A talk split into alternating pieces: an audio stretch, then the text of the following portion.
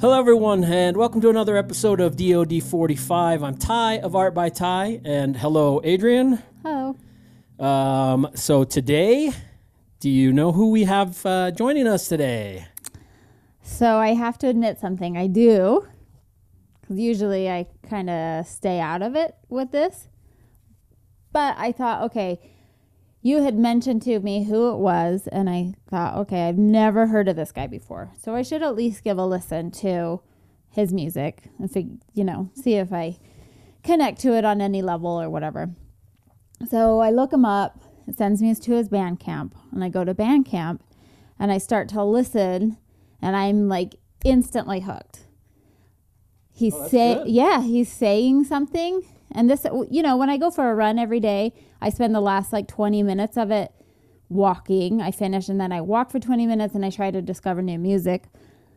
And usually, if I discover something new, it's something with lyrics that are actually speaking and Right. saying something. And then if I find somebody, then I'll go and I'll look up through their Spotify and see what the rest of their music is like. And often it's usually just the one song that speaks. So I'm going through his album, Anti.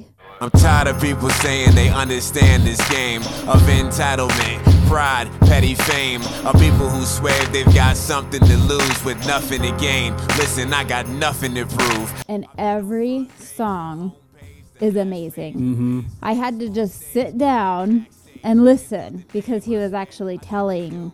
Um, he was he had something to say, Yeah, he definitely does. and listen to this. So I feel like if so, his voice was just it caught me as something I recognized, and I figured out if Saul William, Saul Williams, and Daveed Diggs had a baby, it's. Uh, sorry, we haven't even introduced him yet. No, I know. You just f- fired out of there like a. Yeah, but it's all right. That's good. But listen to this. Okay, so go ahead and Black introduce. Stacy. No, go That's ahead and listen. play. I know. Go I ahead. know, it's tell awesome. tell us who we're gonna. Well, today on the show we're having Blackliq. Fuck that. If you're listening to this, I already died. I wake up every day ungrateful to be alive. If you wonder how I feel, nigga, I feel dumb. I'd rather die of starvation than fight over crumbs. Last week I took my mom to the hospital, nigga. I'm down a couple thousand and the threat getting bigger. which is um, I, um, I think short for Black Liquid. Yes. So listen to this. I don't know if the mics will pick this up or if you'll. What? but- Okay, so here's Saul Williams. I used to hump my pillow at night, the type of silent prayer to make myself prepare for the light. Me and my cousin Lucy ranked the girls between 1 and 10, and the highest number. Okay. Oh, but I didn't pull him up. Hold on. That's okay. I'll be And able then to. no, here's David. Listen to this. Red brush, lipstick, she just crush a lot. Every pun pales in comparison, a joke to a jester. She inundated with dick, thick, and becoming conservative. Uh, yeah, you're. I think you're exactly right. Uh, uh, hopefully, you'll bring that up to him. I don't know. Sometimes it's weird. Uh, I think for artists to be compared to somebody. Well, I'm not comparing them. No, I know you're not. Uh, I'm saying. I was gonna say that I don't think that that's gonna seem like a, uh comparing him. So I, I think you should bring that up to him. It's pretty. That's pretty awesome. Plus, It's like a merging of sound. It sounds familiar. Yeah. Well, yeah, I totally hear. I'm way more familiar with uh, um, with Saul Williams. Yeah. So I, I agree with you. He's definitely like Saul Williams. Uh, let, uh, so you know, uh, shit, I'm trying to get rid of those us.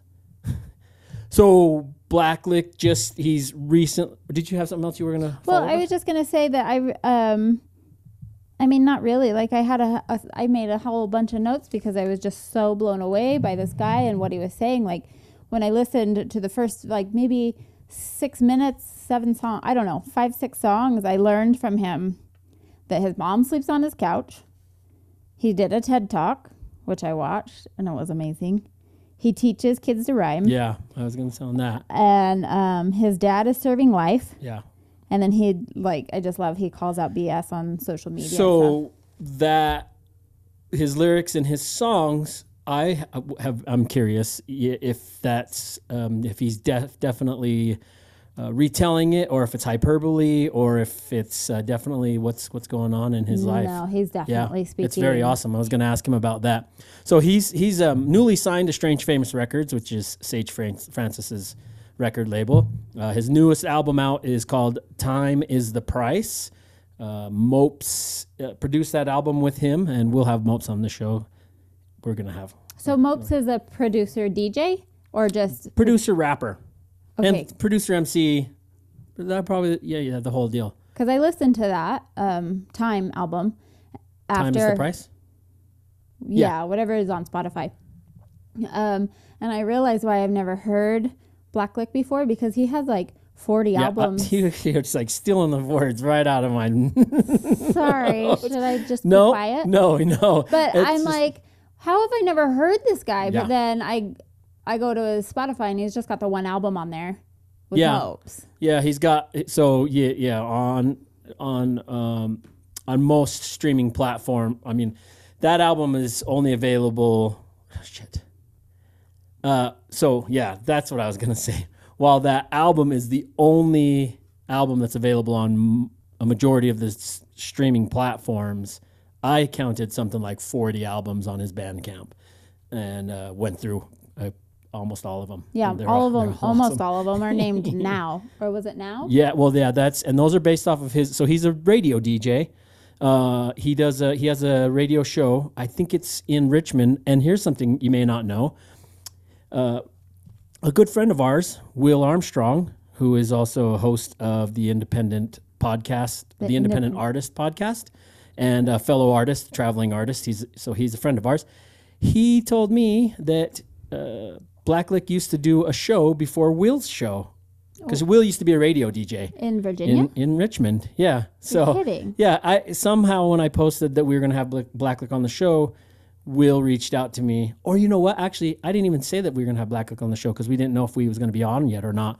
But Will had reached out to me when Blackliq's album just dropped, and Will just texted me and said like, "Hey, what do you think of uh, Blackliq?" I hadn't heard of him until Strange Famous, uh, until he came out on Strange? Famous. But yeah, it was pretty. It was pretty cool. He's like, "Yeah, man, I think I'm gonna I'm gonna have him on the show." I was talking to Sage at the time, so I thought that was pretty cool. He said also, uh, Will also said that Blackliq taught the hip hop class at Will's uh, Will's kids school. Oh, cool. Yeah. Yeah. So yeah, he is a teacher, and he teaches kids to rhyme, which I think is amazing. Giving back to your community in Yeah. a way that's um not boring.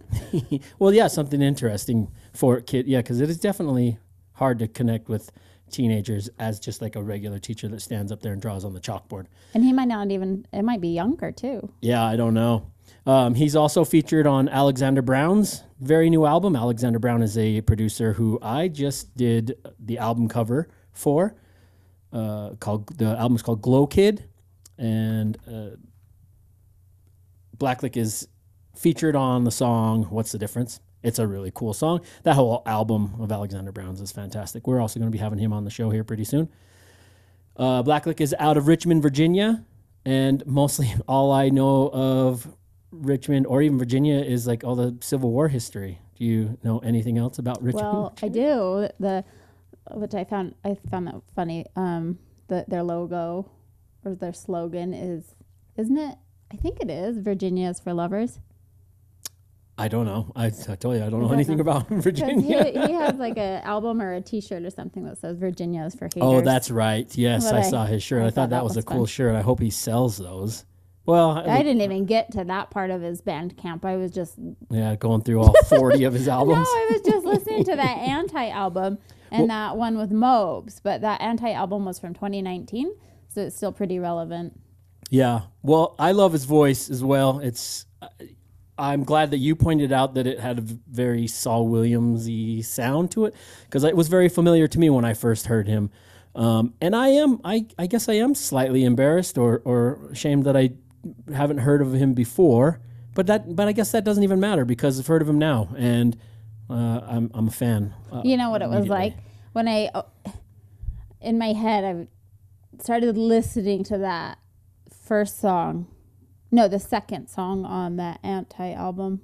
I can't remember. It doesn't matter what it was, but um, it was I in my head. It felt like you know. Remember the Reading Rainbow book, and it opens up, and there's like all this light, Yeah, and the then a light- yeah. rainbow that comes out and butterflies, and like, whoa, it was good. That is that's a brilliant way to describe it. You're much better at being able to give we go. descriptive terms to things because I had a similar experience when I the very first song I ever heard of his was from that album, uh, Life, uh, Time, Time is the Price, and I just want to I want to uh, the the opening line on that album.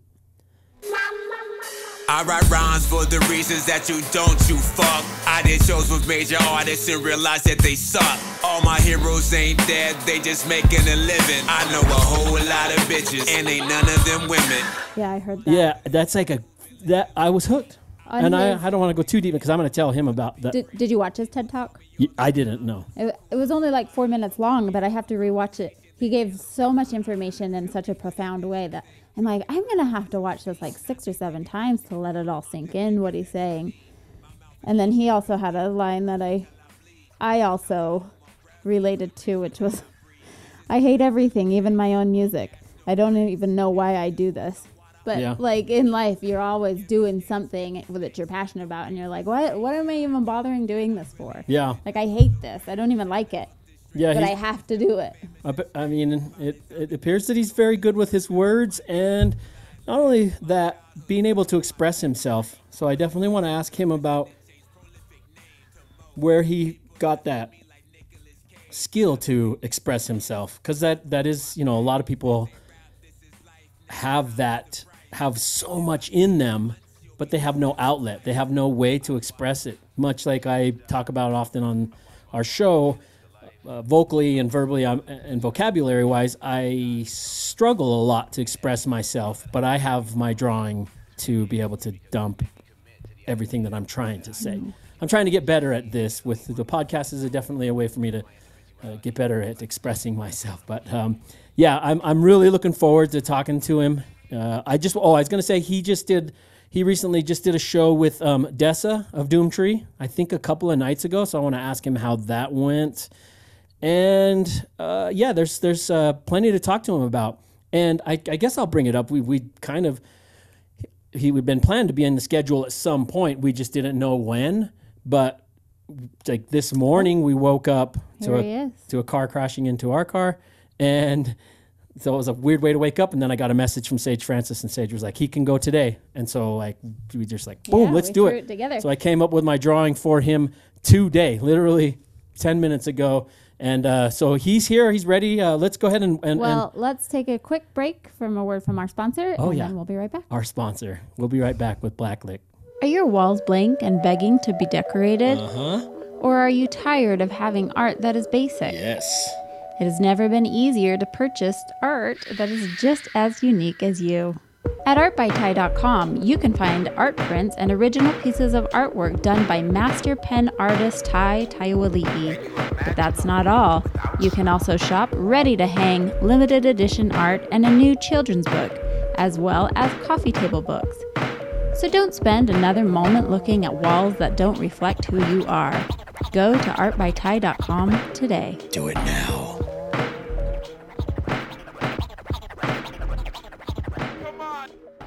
All right. So, hey, um, Blackliq, uh, I want to thank you for joining us today. Um, it's it's a pleasure to have you on the show. Thank you. Thank you. Thank you. Let me let me slide this a little bit too. My homie, uh, I gotta have my homie in the background for y'all too, real quick. Let's see if I can get him. Let's see. I know he's there. Where he at? Where he at? There you go. Is that Y'all see Nick my man's Cage? Nicholas Kid. Yeah. Yeah. You and Slug. yeah. You. you that's slug- that's where it came from. is it really? Yeah, that's my man, Joe. You know, and uh, we always joke back and forth about it. And yeah, he uh, he got me. So I got him. So I wanted to make sure it was in there so that he knows That's that funny uh, because it's a part of my life. That's funny because I uh, most of my all my closest friends know the one the person that I have just not liked forever was a was uh, Nick Cage, Oh yeah. but with yes, or two nights ago I was out with my really close friend who we talk about movies all all the time, and he was like, "Okay, tonight's the night you prove it to me. Let's go through." All the movies that you will at least say that Nick Cage is good in, and there was like twenty of them. So I'm really not a hater as much as I thought I was. Yeah. I, hey, look, the thing is, man, is that Nicolas Cage, like on the, on the start of my album, I, I had that line in there because it's like, yo, you can laugh at Nicolas Cage all the time, but then eventually you realize that like this guy is incredibly talented. yeah, and he's and it's his versatility and and I, I believe Nicolas Cage is thrive. Like one of my biggest premises is how much I'm into like telling my story. Like when I first started doing this, God knows when, I realized the one way I'd never run out of things to talk about is if I tell my life story and what's happening to me and with me. And um what Nicolas Cage does, because I consider that to be a very challenging form, uh, he challenges himself, and that's what allows him to have have that feeling of being driven by by what his what his field is, what his passion is, is still like constantly pushing himself to bring a piece of himself into something new. And that's why I can I'm also a big I am also known as a Seagalologist. And Seagal, he kind of got lazy with the films. He started just playing like this Neapolitan form of different ethnicities as this one universal character who was always against the CIA, but former Yeah. CIA, black ops, keeps it keeps a certain gun, all this kind of stuff. But like Nicolas Cage, you never know who's gonna show up. right. And even to this day, and so you know, like, I mean, I can go on and on, but I'm gonna tell you, man, if you have not seen Bad uh Bad Lieutenant too Port of New Orleans, it You like that? Oh my god, that movie is horrible and it's great. I I haven't It's- watched it. I, Bad Lieutenant, the first, the, the original Bad Lieutenant was one of my favorite movies of all time. Oh yeah, Harvey Keitel killed it. But I, Yeah. I will tell you this: Nicolas Cage had never seen the original when he made the new one, and it's it's just like it is it is a a must watch. If you were to say, "Hey, Black, what's one movie I should watch today?" I would say, "Yo, you need to watch that Bad Lieutenant too. Like it is, it is special. Okay. Well, we it's, that's all I could say. we uh, Adrian and I just watched uh, Pig, and uh, it was it was it was fantastic. Like that's just, Oh yeah, he Was was, that not? yeah, it was awesome. Yeah. And, think I um, didn't like the ending. oh, Adrian hated the ending. Did I? Didn't I?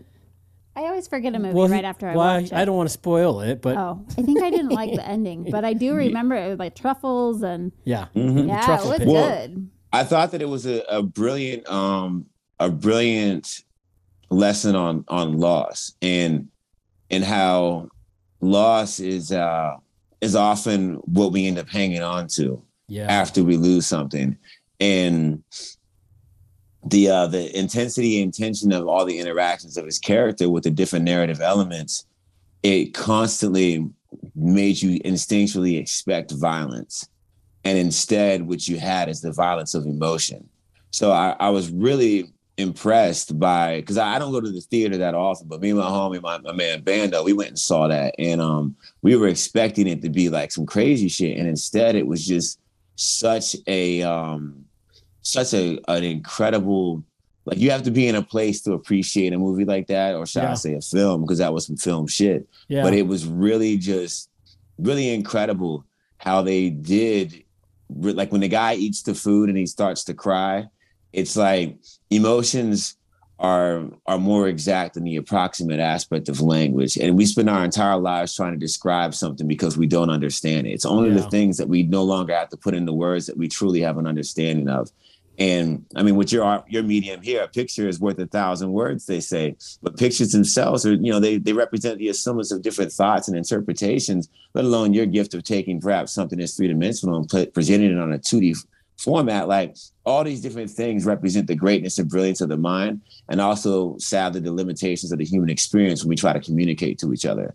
But it's, that's the beauty of these art forms, though and is that we can we can touch somebody just in an instant and, and through a sense that's beyond the the obvious one which would be sight like for him to hit the hardest villain instead of having a fight it was done through a meal yeah. like through love. and it, it was it was incredible well, So, like, just the I- I fact that that was the way he, he that was his way. That was how he was gonna.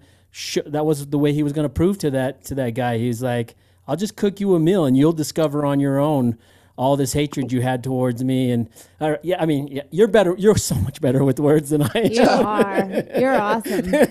oh thank you I just Yeah, watched your TED talk, and Oh, I just got really? done saying in the intro, I was like, It is amazing, but I'm gonna have to watch it like seven more times to like let what you're saying marinate into or what you said Oh, well, marinate into my head because your vocabulary is so good and just the, your the, your way with words is so good that I'm like, ooh, I just get perked on these other parts of it and I forget to listen to the sentiment of what you're saying because I got to go back and do it again and do it again. thank you, again. thank you. I I, uh, I was I was put in a very intimidating situation for that. They told me I was going to be in the middle, and then the day I got there, they're like, "Yeah, you're at the end. You're headlining the TED Talks," and I was like, "Okay." and you know, I didn't write that. I just got up there and said it.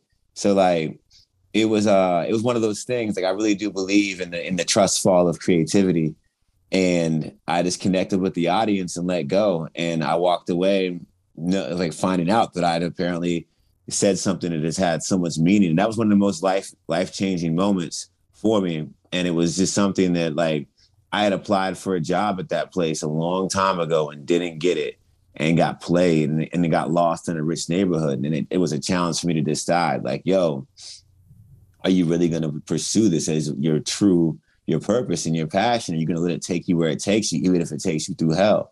And I chose. And uh, to be back there full circle like that, it um it was truly something that was so meaningful for me. And then for me to be able to communicate to people something that has motivated so many other people is like just it's beautiful. So like thank you so much. I did I did a show with, with Dessa uh Sunday night. Yeah, I was going to ask you how that show went. Was banging, man. And but after the show, somebody came up to me and told me they watched the TED Talk, and I was like, "Get out of here!" Like I, I always forget that like that's out there because you know we we get caught up in this idea. I loved in your email the, the discussion of the fact that this is very much you know conversational driven because we get caught up so often in trying to promote this or that that we forget that there's it's the other things about us that truly are the most interesting. People put themselves behind their product when their product should just be something that, I, that helps you say, okay, this is a way that I can quickly experience what this person is. But again, my meaning is not just in records; it's it's in talking and, and doing things and trying to help people. So like, it was really really beautiful. And you know, Dessa's crowd is the kind of people who are into that. Yeah. So it was a it was a great show. And you know, I'm real raw when it comes to performing. I'm real raw and aggressive. You know, I get to I get it in. yeah. So like I was able to hit them with that, but also like tailor it and, and make the show like a conversation.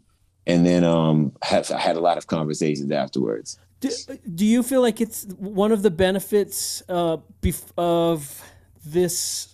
New, like I know there we a, there's a lot of discussion about internet and stuff kind of being the decline of society and all those sort of things. But for uh, from an artist standpoint, uh, we talk about it quite a bit. How back then when we just kind of got music out, you would maybe see liner notes, but you never really knew anything about the particular artist that you know whose album you bought. But now we know so much about the artist, and I feel like it amplifies the music. To, to like when you're listening to someone's album and you can hear what they're saying and know a little bit about their background, it just adds to what you're what you're gaining from the music. I feel. I I, I don't know. Yeah, it, it depends on your perspective on world building. Some people believe that the, they have to create a castle of ego in order for you to actually be interested in what they're doing. And, and that's where I think the medium and the opportunity betrays the artist. But like the best ones, um, or to say the ones that I feel the most are the ones who do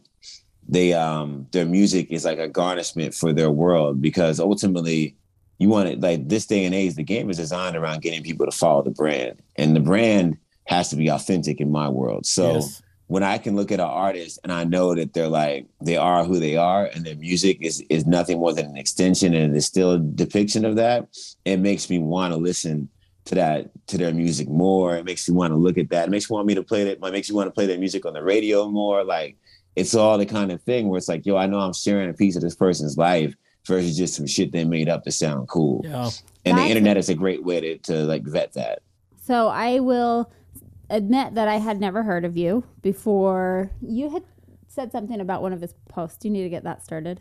Well, no, I, yeah, we, I will have to start the timer to start drawing, but this I like the opening. I had never heard of you, and then as the the three of us know, this just kind of like happened real quick. This interview mm-hmm. today, so I thought, okay, I better listen and f- figure out who this guy is before you know we get in here. And I was just saying this on the opening, and so I Google you, you come up on Bandcamp, and so I I click on your album Anti, and I click on hmm. the song Anti, and I'm like, I'm hooked. You're telling hmm. something that's real and that is authentic. You know, I guess real and authentic is the same.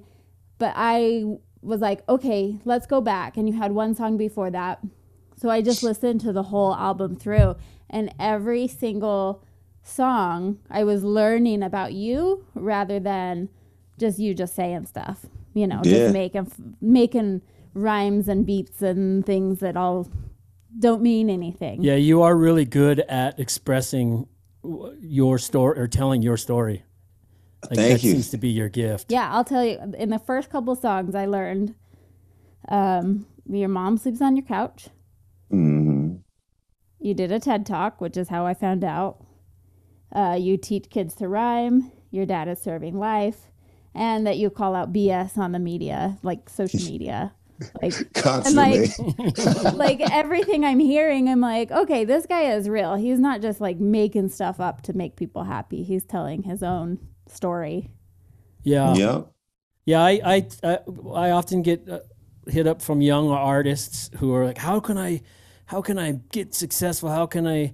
And I always say, "There's there's not there's just there's not a way." Uh, but the one thing I can tell you is be authentic, be true to what who you are, and if you are that way, the people will find you because people want real, true, and authentic. They want that auth. That's what you.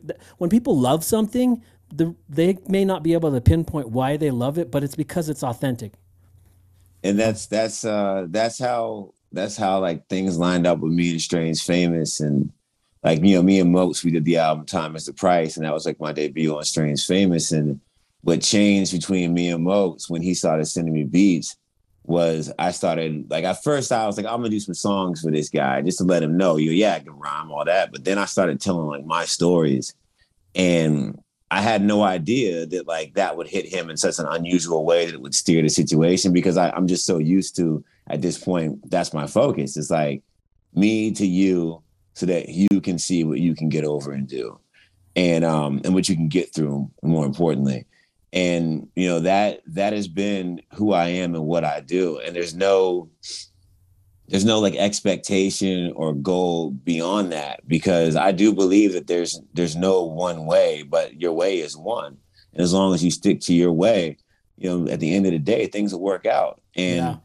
and you of course you have to make plenty of decisions. I, I always try to demand people to be responsible in their lifestyle and whatnot. But like I've and I've made a shitload of mistakes in my time, believe Sure. that. But I like to tell those stories Mm-hmm. and uh, that's really what um what the music has been about for me and then everything else and it's just it's exciting when when people find me. Like for you to say you hadn't heard of me is like one of the best things because now you'll remember me and you'll learn about me. I hate when i feel like i know something because Yeah. that means i've decided that i no longer need to learn about it. It just becomes part of my ignorance based upon assumption. That's why i love teaching kids because they have the uh the they have the uh shall we say the ignorance of the premise versus the the the knowledge that leads to ignorance when you're an adult. They have the ignorance of youth and the opportunity to learn, whereas we just we think we know about it. And it's like, eh, all right, cool, I know about that shit. Oh, and I like uh, I do have to start this timer, but I yeah, like run to say I like to say to people all the time, the best way to learn is to teach.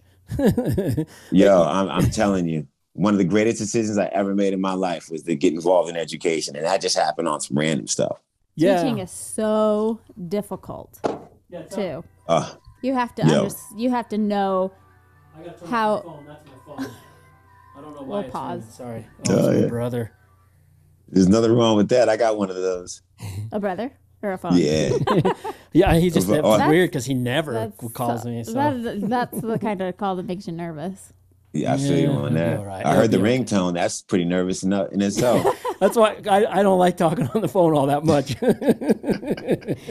I feel you. Like Kill Bill's coming. She's coming. Yeah. With her sword. Her. Okay, so uh, that's the this just the opening discussion right here is like my most favorite thing before we start into the show because I want this experience is to learn about you and learn and what you can teach uh, me and even my audience. Uh, I don't necessarily go out of uh, my point. Oh shoot, I'll skip that. I sometimes start going somewhere and then I get lost. So Oh no, hey, look, trust me, I I, I know that feeling. He's a pen smith, not a wordsmith. yeah, that's right. uh, I do want to say I I also had this- had first only discovered you when you signed with Strange Famous and um, when that album came out. Uh, time uh, uh, time is the price, and your opening line in intro your opening bars those opening bars immediately told me who i who i was gonna follow for the rest of my like i'm gonna listen to your music for the rest of my life because it was just it was it was just it was on point everything about it said who you were and your sentiment and I, and I'm sold. So thank you so much uh, for that for hooking me right Thank off the you. bat. Because then I went and saw you have about 40 albums on your Bandcamp. So Oh yeah, that uh the the Bandcamp thing too. I'll tell you guys if you navigate that, like the now tapes. When I um I celebrated being on the radio for ten years by going through like a good two and a half years of radio shows of me freestyling, and um at like going through and creating mixtapes off of those freestyles. So like the now tapes, that's some special shit to me that I hope that as the uh, the path of discovery takes place for others through like awesome opportunities like this that they do eventually fall into that place because like man i was living during those moments man like, Yeah. and it's stuff that i wouldn't write about or, or like or and it's, it's done in a way that i wouldn't write and that's what's what's it's bled into what i do now certainly but it's just something i am immensely proud of because it's like um you know not many people can say they have 120 freestyles that are all dope without curse words that are from a live session nothing's written Yeah. it's all Oh, just wow. straight up it's Yeah, all I didn't top. listen yeah. to any of those. So I'll yeah, have to go awesome. back. Yeah, prepare yourself. You can do it in any order. They're all just they're all bound by a theme more so than um than anything else. Like number 12 is kind of like because it is the final one out the whole year's series. It's a little more like I guess definitive in some ways, but it's also like the thank you tape. So any of the other ones though, have at it, man. Yeah, awesome. Yeah, that's where I'll definitely we definitely want to send everybody to to your Bandcamp to see uh, uh to get a to get a whole load of of, of who you are. Or they will be But they will be your Mopes, destroyed. al- the Mopes album isn't on there. Yeah, No. no, that's on yeah, that's on Strange Famous's joint. You know what I'm saying? We Oh, kept it there because gotcha. that's like that's that's my uh I I I just to have and also I saw an email. I don't care what the time is, bro. I got I'm good. I Okay. I, I ran a, I ran a million errands today so that I would be free for this. Like Sage Sage hit me and the last minute I was like, hell yeah, I'll just shift everything around. So I condensed my plan, knocked it all Okay. out, and I'm all yours. I, I like to set the timer so it forces me to be able to to get the drawing. Just recently though, I started doing a quick outline 1st so that because I realized when I was watching back my old episodes, it's kind of boring to watch the part when I'm kind of trying to figure it out, and I'm able to get a little more done now when I have the the design laid out. So I'm gonna be doing that black cat for you. Hell yeah, yo, kitty thug. That's what I'm talking about. I, I got three hanging in the crib right now, man. I take care of three kitty thugs and my mom's, man. And and it's a uh, it's an adventure every day. It's love and loss, man. How is your the- mom? Driving me crazy as always, but you know, better than um better than ever in my opinion. Like she she's got some steps to take on her path to full recovery, but she is um she is definitely thugging it out. And um you know, it's just it's one of those things you learn so much about life when you end up being the parent of your parent. And uh it we had some scares this year. She almost lost a foot. We thought Is that uh she diabetic? had nah nah it was um it was off of a circulatory issue because of the fact that uh, the circulation wasn't that good towards the feet, and um, she did a compression stockings. It turned out, but she got in she got like a wound or something, and then because of the lack of circulation, you know, which affects the lymphatic system and everything else, she didn't get um she it didn't heal and just got more infected, and then that messed with her mind, and that's when things got really weird. Yeah. And so I got I got to witness and experience a lot of strange stuff. But um, you know, God was on our side, man, and they told me flat out, they were like, "Yeah, you, they they called her the BKA because they were going to do a below knee amputation, Oh, and she had one weekend to to see what kind of healing she could do on a wound vac, and they were like, "Yo, like she's already started regenerating tissue. This is incredible," and she was able to completely heal. And um, at the same time, her mind was also healed because the infection was gone.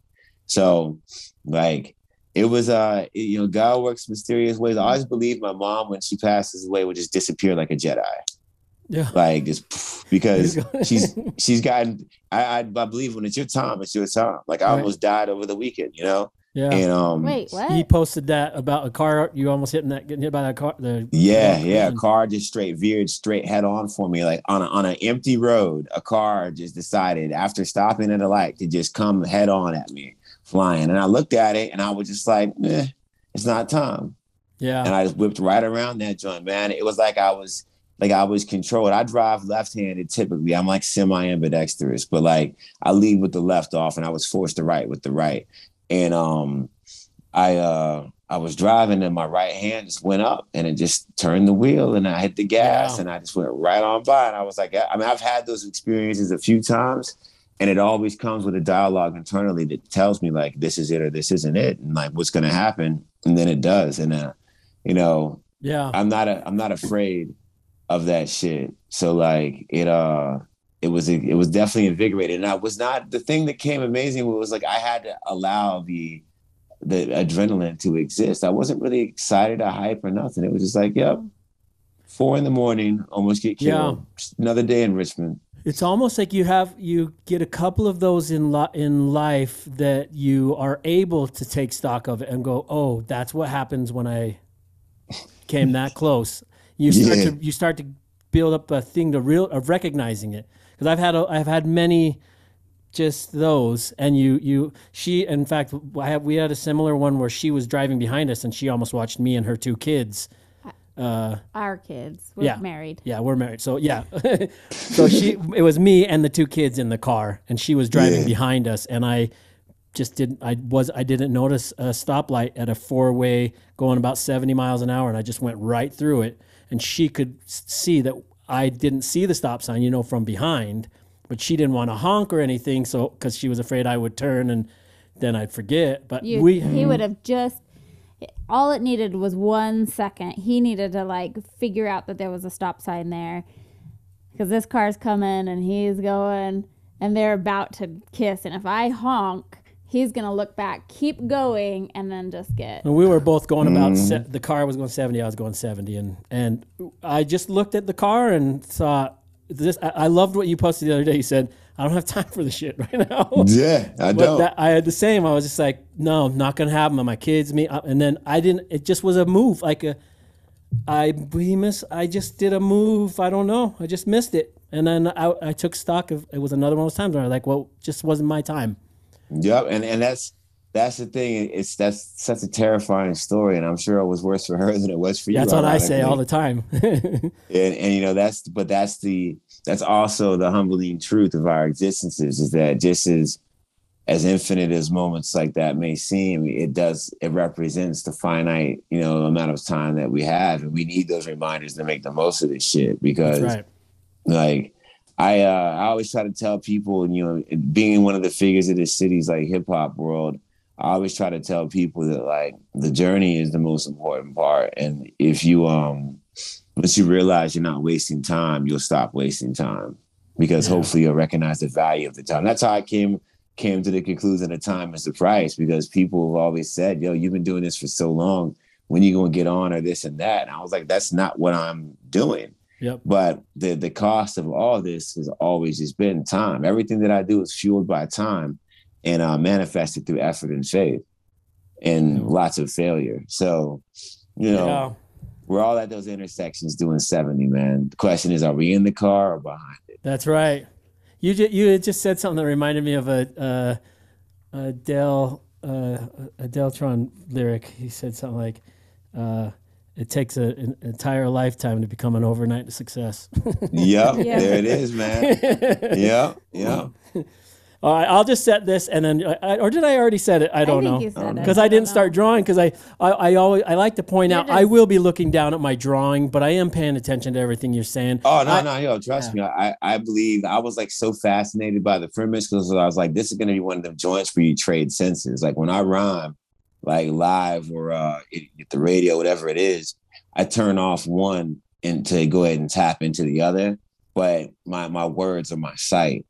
And that's why I'm able to talk about what I'm seeing, but I can load that with what I'm feeling as well. So it's not a it's not a deviation or any sort of li- limitation. It's just a, a, a transmutation of of the focus of creative energy. So I'm Yeah. excited to see how it works for you. Well, and I my my biggest concern concern is that I feel like because I'm usually when I'm talking to people, I like the I like to look people in the eye, you know, and I mm-hmm. and I and I so I worry sometimes that it feels like I'm that people are worried that I'm not listening to what they're saying. So No, we're looking into, we're looking into each other's third eye right now. That's all right. this is. Hey, have you ever gotten your IQ tested? Because you are extremely smart.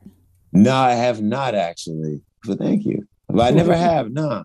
It's one of those things, man. It's like psychosis. If somebody tells me I'm crazy, I might believe it. yeah, you gotta- Oh, so if you have a bad day and take a IQ test and it's low, then you're gonna believe that? Is that what you're saying? Well, no, no. I mean, I, I don't believe that I would ever fail on an IQ test. I just believe that I would get what I'm supposed to. But then if, if I have identifiers, you know, and while Yes. it's certainly the challenges to reinforce identity through my own perspective, I just feel like they might know. You know, Yeah. like and I, I, I, I, I've, uh, I've always wrestled with that. Like I've thought about taking one before. You know, like I've, I've thought about it a lot, but I've never done it because it always does make me feel like, well, you know, being intelligent doesn't mean that I'm smart. And I'm being So and true. being wise, you know, wisdom is only recognized with those wise, and understanding is the grand equality. So when people people tell me I'm like deep, it's just like I said in the intro. People tell me all the time I'm so deep and so wise. When we have a conversation, they can't look in my eyes. It's like you know, people will recognize wisdom and devalue their intelligence at the same time. When it's like, nah, if you understand me, then we understand each other, which means that we are truly equal.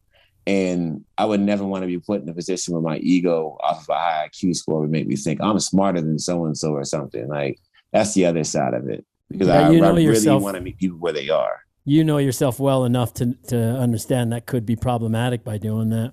Most certainly. Yeah, I'm afraid that I would come up. Mine would. I, I'm, I'm probably a little, a little. more feel like I'm smarter than I actually am, and But you know, but the way that you know you can draw is by drawing, right? yeah, It's not because it's some shit you did. that's right. It's because it's what you do. And so that's that's also like that's the place I try to stay at. It's not that I can rap good or that I can write. It's that I I will and that I do it. And that's that's why I always tell people I, I rhyme, I don't rap. I heard that. I heard you say that. Was that on? Where did you say you said that on something? I just listened to all sorts of your stuff within the last hour or two. I'm like, I've heard that. I like that. Thank you, thank you. Yeah, that, that's that's wild. Like to think about it like that. I'm so honored that um that you did. Like I, I've as somebody who's done you know media and stuff too, and and you know on my radio shows I do interviews. I always try to treat people how I want to be treated. So like the fact that you took the time, a crash course is always better than one that's been all these like things of like, oh, all right, cool. I know who this person is. This is their song. This is their thing. Like, uh, cool. I know who they are. I know what I'm going to say.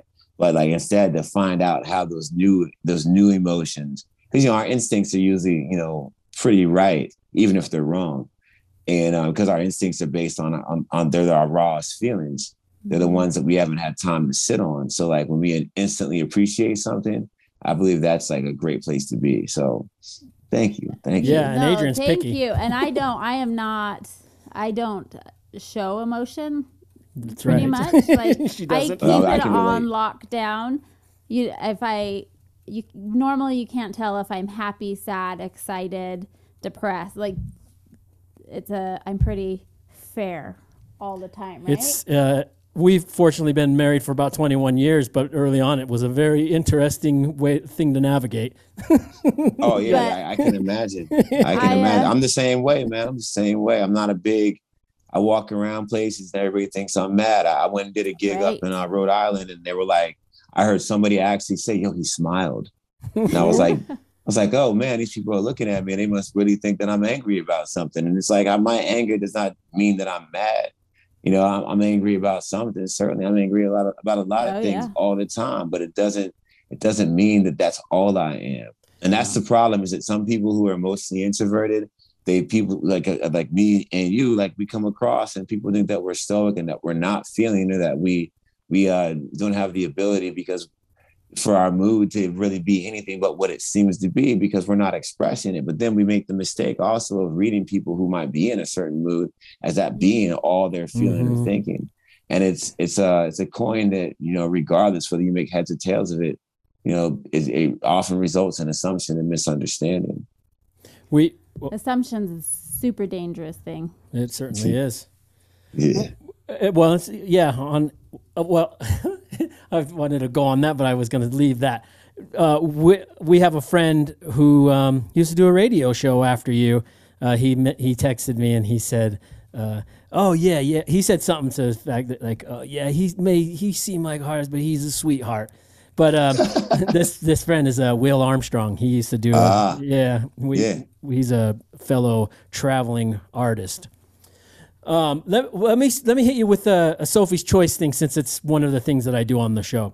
yeah lay it on me Uh, the first one, and since I can't ask him this, I'll hit you with it. Um, prolific or mopes? uh i mopes Yeah, I always loved the the prolific like uh, the moniker, but yeah, I mean, if you want, if you got to change it, you got to change it.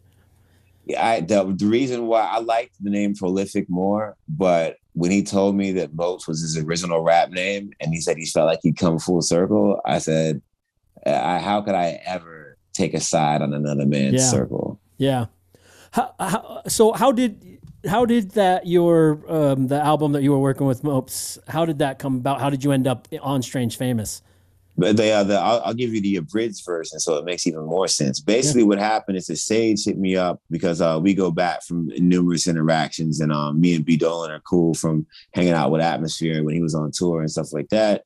And um, they hit me up because I'd I'd held them down on a date for a, a thing at the venue I used to throw events at.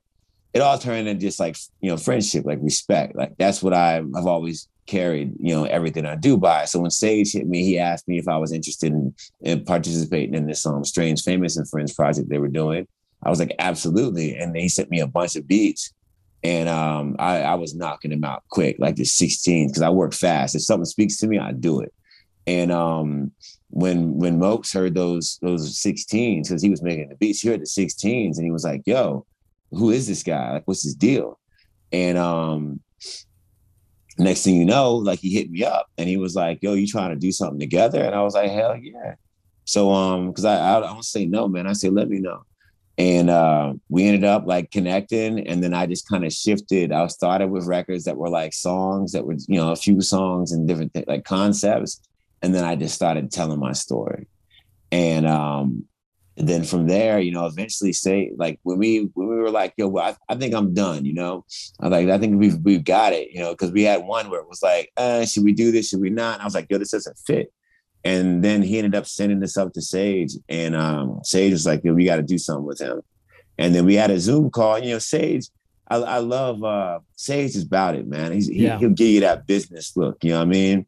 like when I met him in person here at that gig, he was like, you know, he was in it, and I, you know, B Dolan was the more affable personality. So I was really curious when we got on the line, like did a Zoom with him and Storm and Mopes and my, and my partner BC. I was like, yo, you know, how's this going to play? And when I saw Sage smiling, I was like, this is it. This is this is the moment I've been waiting and working for for so long. And um, just to have a conversation and be seen. Like I, I never feel like I'm waiting, but I've always been just trying to earn a chance for somebody to like be interested in me. And um, they finally like, you know, it was it was just love from the get-go. And I knew that like it's time, man. And that's kind of how it all came together. And then I just constantly I bother people by just how much I want to work. And so I somehow didn't annoy Sage and Storm and convince them otherwise of working with me with my maniacal ways. And um, it's been beautiful. I I I, I like to uh, I won't go on any further really, but I just like to say that one of my most important things that I've been trying to share with people and also focus on myself is expressing appreciation and gratitude when you feel it.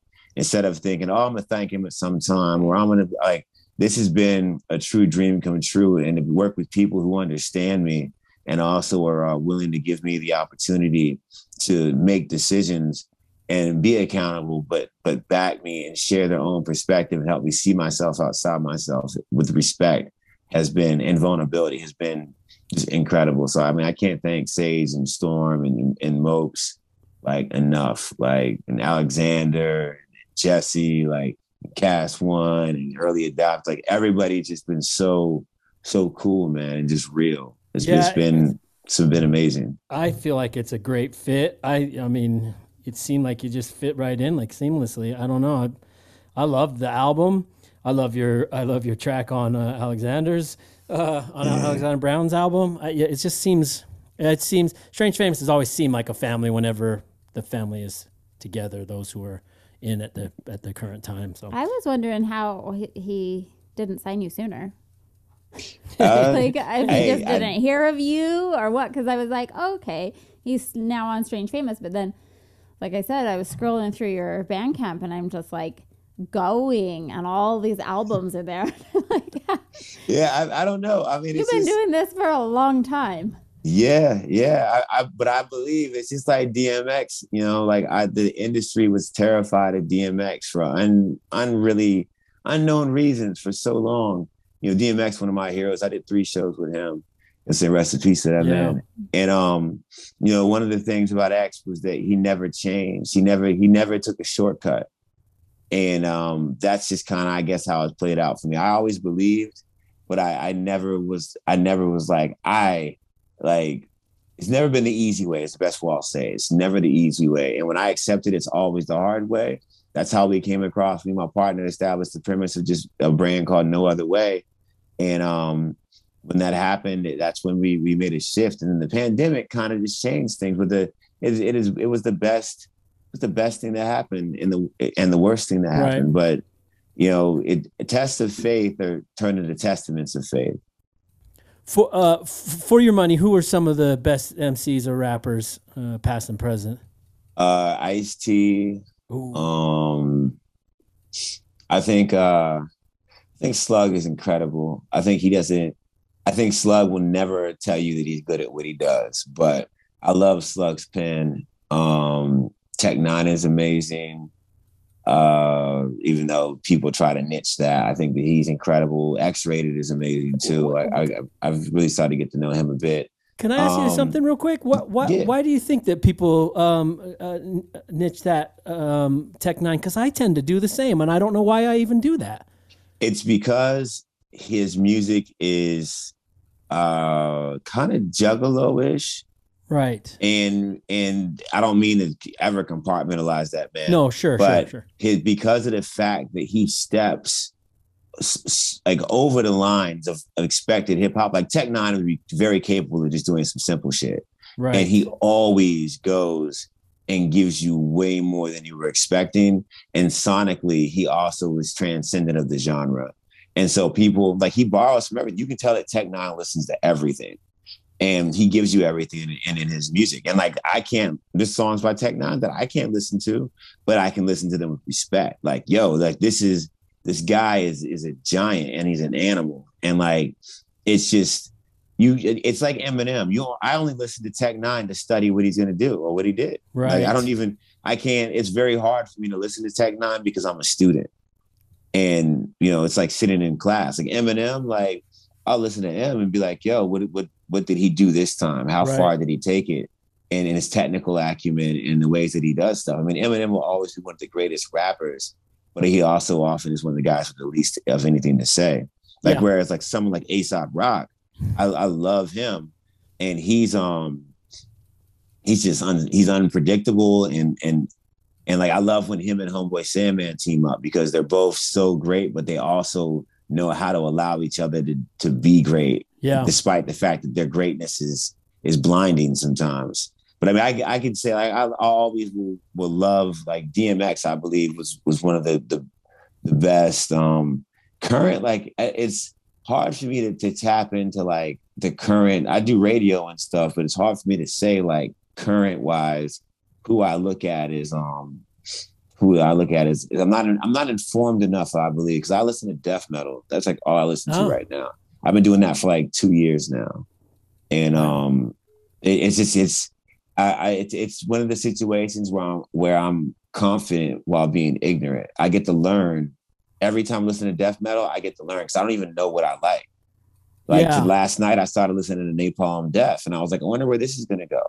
You know, and and it's it's amazing. I, I mean, I'm in a I got a metal band that I'm in now, man.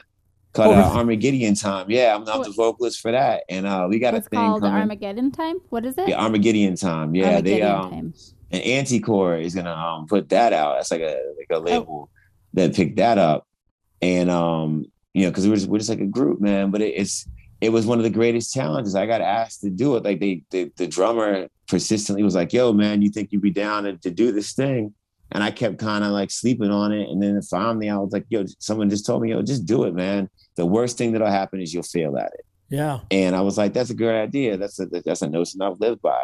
And you- uh, it ended up being so much fun. Are you doing your re- like your just normal vocal? Uh, or are you? Uh, I mean, it's it's kind of like I didn't I didn't I'm not going into like the growling or nothing Right. like that, uh, or going into any kind of thing that's outside of me. I'm st- it's still like it's still some Blackliq shit, but it is different because it's like um, I mean, it's kind of like how Ice T versus Body Count yeah, yeah. in, in some ways, and also it, it's very it's it's it's D beat, it's it's kind of punk. And uh, and kind of thrash, you know, and, and it's it's not like the heavy. Like, I like the heavy, dark, brutal stuff like Cannibal Corpse and stuff like that Oh yeah. and it's nothing like that. Okay. Yeah, but um, there's this wise also. I gotta say, always, man. You know, Nas, Jigga, Pop, Big. Right. You know the standards, man. Yeah, I for some reason I just didn't have a connection with with um, Tupac, but I don't know why. I don't know why it is Tupac or Biggie. I just I never. I'm gonna say the thing that uh that ever, that nobody wants to say ever, man. Because Tupac made a lot of shitty records, Right. and and Big made a lot of really good records that aren't about anything. right. So it's like there's there's this and, and Biggie will always have the most consistent flow. But Pac also when Pac was like when Pac is on, it's it's, it's without comparison. So that that's what I loved about them is the two of them, they they they are the maximum. And when you experience that as the minimum, it's undeniable. Right. Yeah. Oh, I oh, oh loved ahead. him in what was that movie he was in? Who? Not Who? Not, was he in Poetic Who? Justice? Yeah, yeah, Poetic Justice, that yeah. one, Oh, not that I love the though, one that other him and Tim Roth, um, where he's Gridlocked. the- yeah, Ah. heroin. yeah, where they're the heroin Yeah. junkies. That's a good movie. That was really good. Yeah. But I was never into either of those. I think you and I would just missed it too. And I always blamed it on us being suburban ki- people, but I don't know. yeah. I was listening because around that same time I was listening to like Pharcyde. That's what we were listening to Pharcyde. Yeah. Quest and things. Yeah, you guys were eating baked potatoes while everybody else was eating French fries. That's all that is. That's right. that is such a great way to put it. well, what about uh, uh, Busdriver or Busta Rhymes? Oh, Busta. And Okay. he's he's another one. He's another one that's like like Red Band, Busta, like those guys. Come on, man. Yeah. What about Bone Thugs or Young Thugs or Young Thug? Oh, yo, so like um I, I've done I did two shows with Bone Thugs. So I gotta ride with Bone Thugs. But Young Thug, have you ever listened to Barter Six before? No. He's like, oh man. So like Young Thug, he's another person who has an immense library of music. And a lot of it's it, it, it can bounce around. Like I believe he's reached a new focus. But um Barter Six was early. And uh, my man Bando hassled me to death to listen to it. Cause I was like, I'm not listening to this guy, the dress guy, really? and um and I uh I ended up because I was like, yo, he's just doing things like to, to shock people. right. And it turned out Barter Six is an extremely focused exhibition of what his talent truly oh, is. good. Yeah, so I would highly recommend it. Anybody who hates on Young Thug and thinks, "Oh, he's not saying nothing," listen to Barter Six. Okay. is Yeah, because I've never. I have never even really gone into any of his music. Yeah, but- like it's yeah, Barter Six, man. It is just wow. well, okay. How about uh, Raekwon or Ray Tar- Ray Charles? Ah, I'm gonna go with Raekwon, man. Chef, bruh. I have to. How about this one? St. John's Historical Chapel Mm-hmm. or Fiona Apple? Oh, yo, all day Fiona, bro. Yeah, you know where I'm going with that. Yeah, yeah, me, yo, Wait, let me and me Fiona. in. Let me So Right the here. concept of your album title, Yeah. right? It was a compelling concept. For I, I mean, can you speak on that? What what about that? Yeah, so I uh, I've been sober for nine years, and um, the Fiona Apple album was my first like, it, you know, when you get sober, like all this like shit comes up, right? And um, I at that time like people had known Blackliq. What does Blackliq do? Black's aggressive. lyricism. He's about like hip hop. He's authenticity. Blah blah blah. But like it was like, man, if I don't share these emotions with people, I'm going to drown in them. And so I decided to to share um, my my vulnerability as uh as strength. Like and and Fiona Apple is um that's what she does. She takes all her weakest, lowest moments and she turns it into a, a true beautiful form of like of strength of vitality because they don't she might say this is killing me but she never dies and um i was at i was at a at a nonprofit meeting and a guy named ben fm he was like yo you should just make an album like off of fiona apple because we were just talking about it and i was like you know what cool and then i went and hung out I, and i wrestled with it and i went and saw my homegirl josie and um, I was like, I just don't know when I'm going to start writing again. She's like, Why are you waiting? Just write. And I went home and I just and I wrote Monster. And from there, it just that was one that was a project that was a major turning point for me. But I, I shared lots of personal personal narratives, and when it came out, people were like, "Why is Blackliq talking about relationships and feelings?"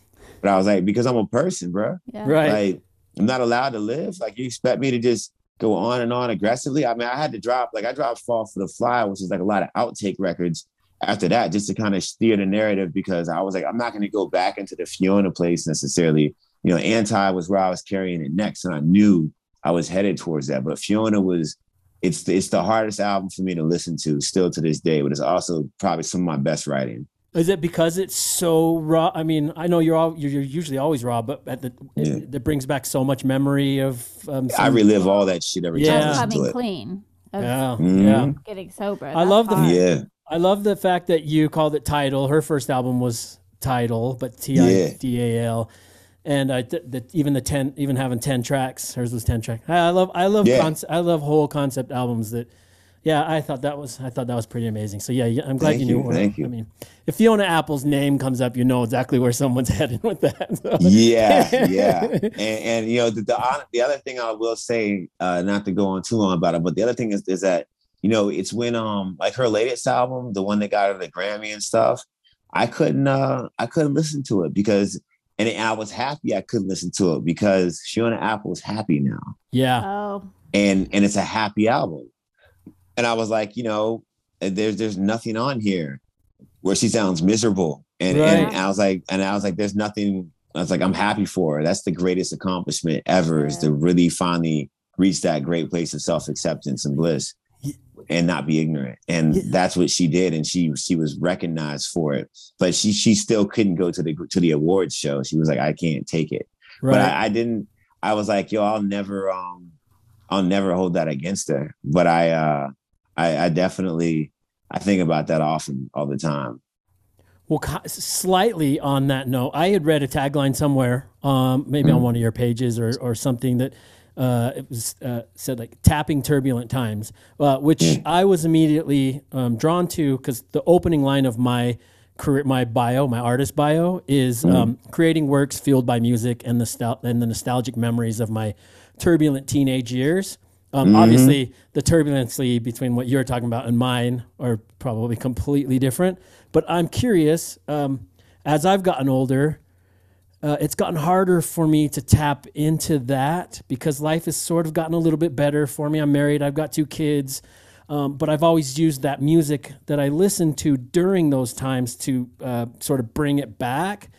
Um, but though, but turbulent times aren't necessarily my muse anymore. Um, So it's there's a weird there's a weird change there because I always want to be um, authentic. I've always been that way, but there has been a weird change for the last few years um, with my work. So I'm wondering, being that you tend to pull from some of the turbulent times, does that become a, a crutch for what you write about, or is or um, or is it be hard? Is it too hard to just rely on on certain muses?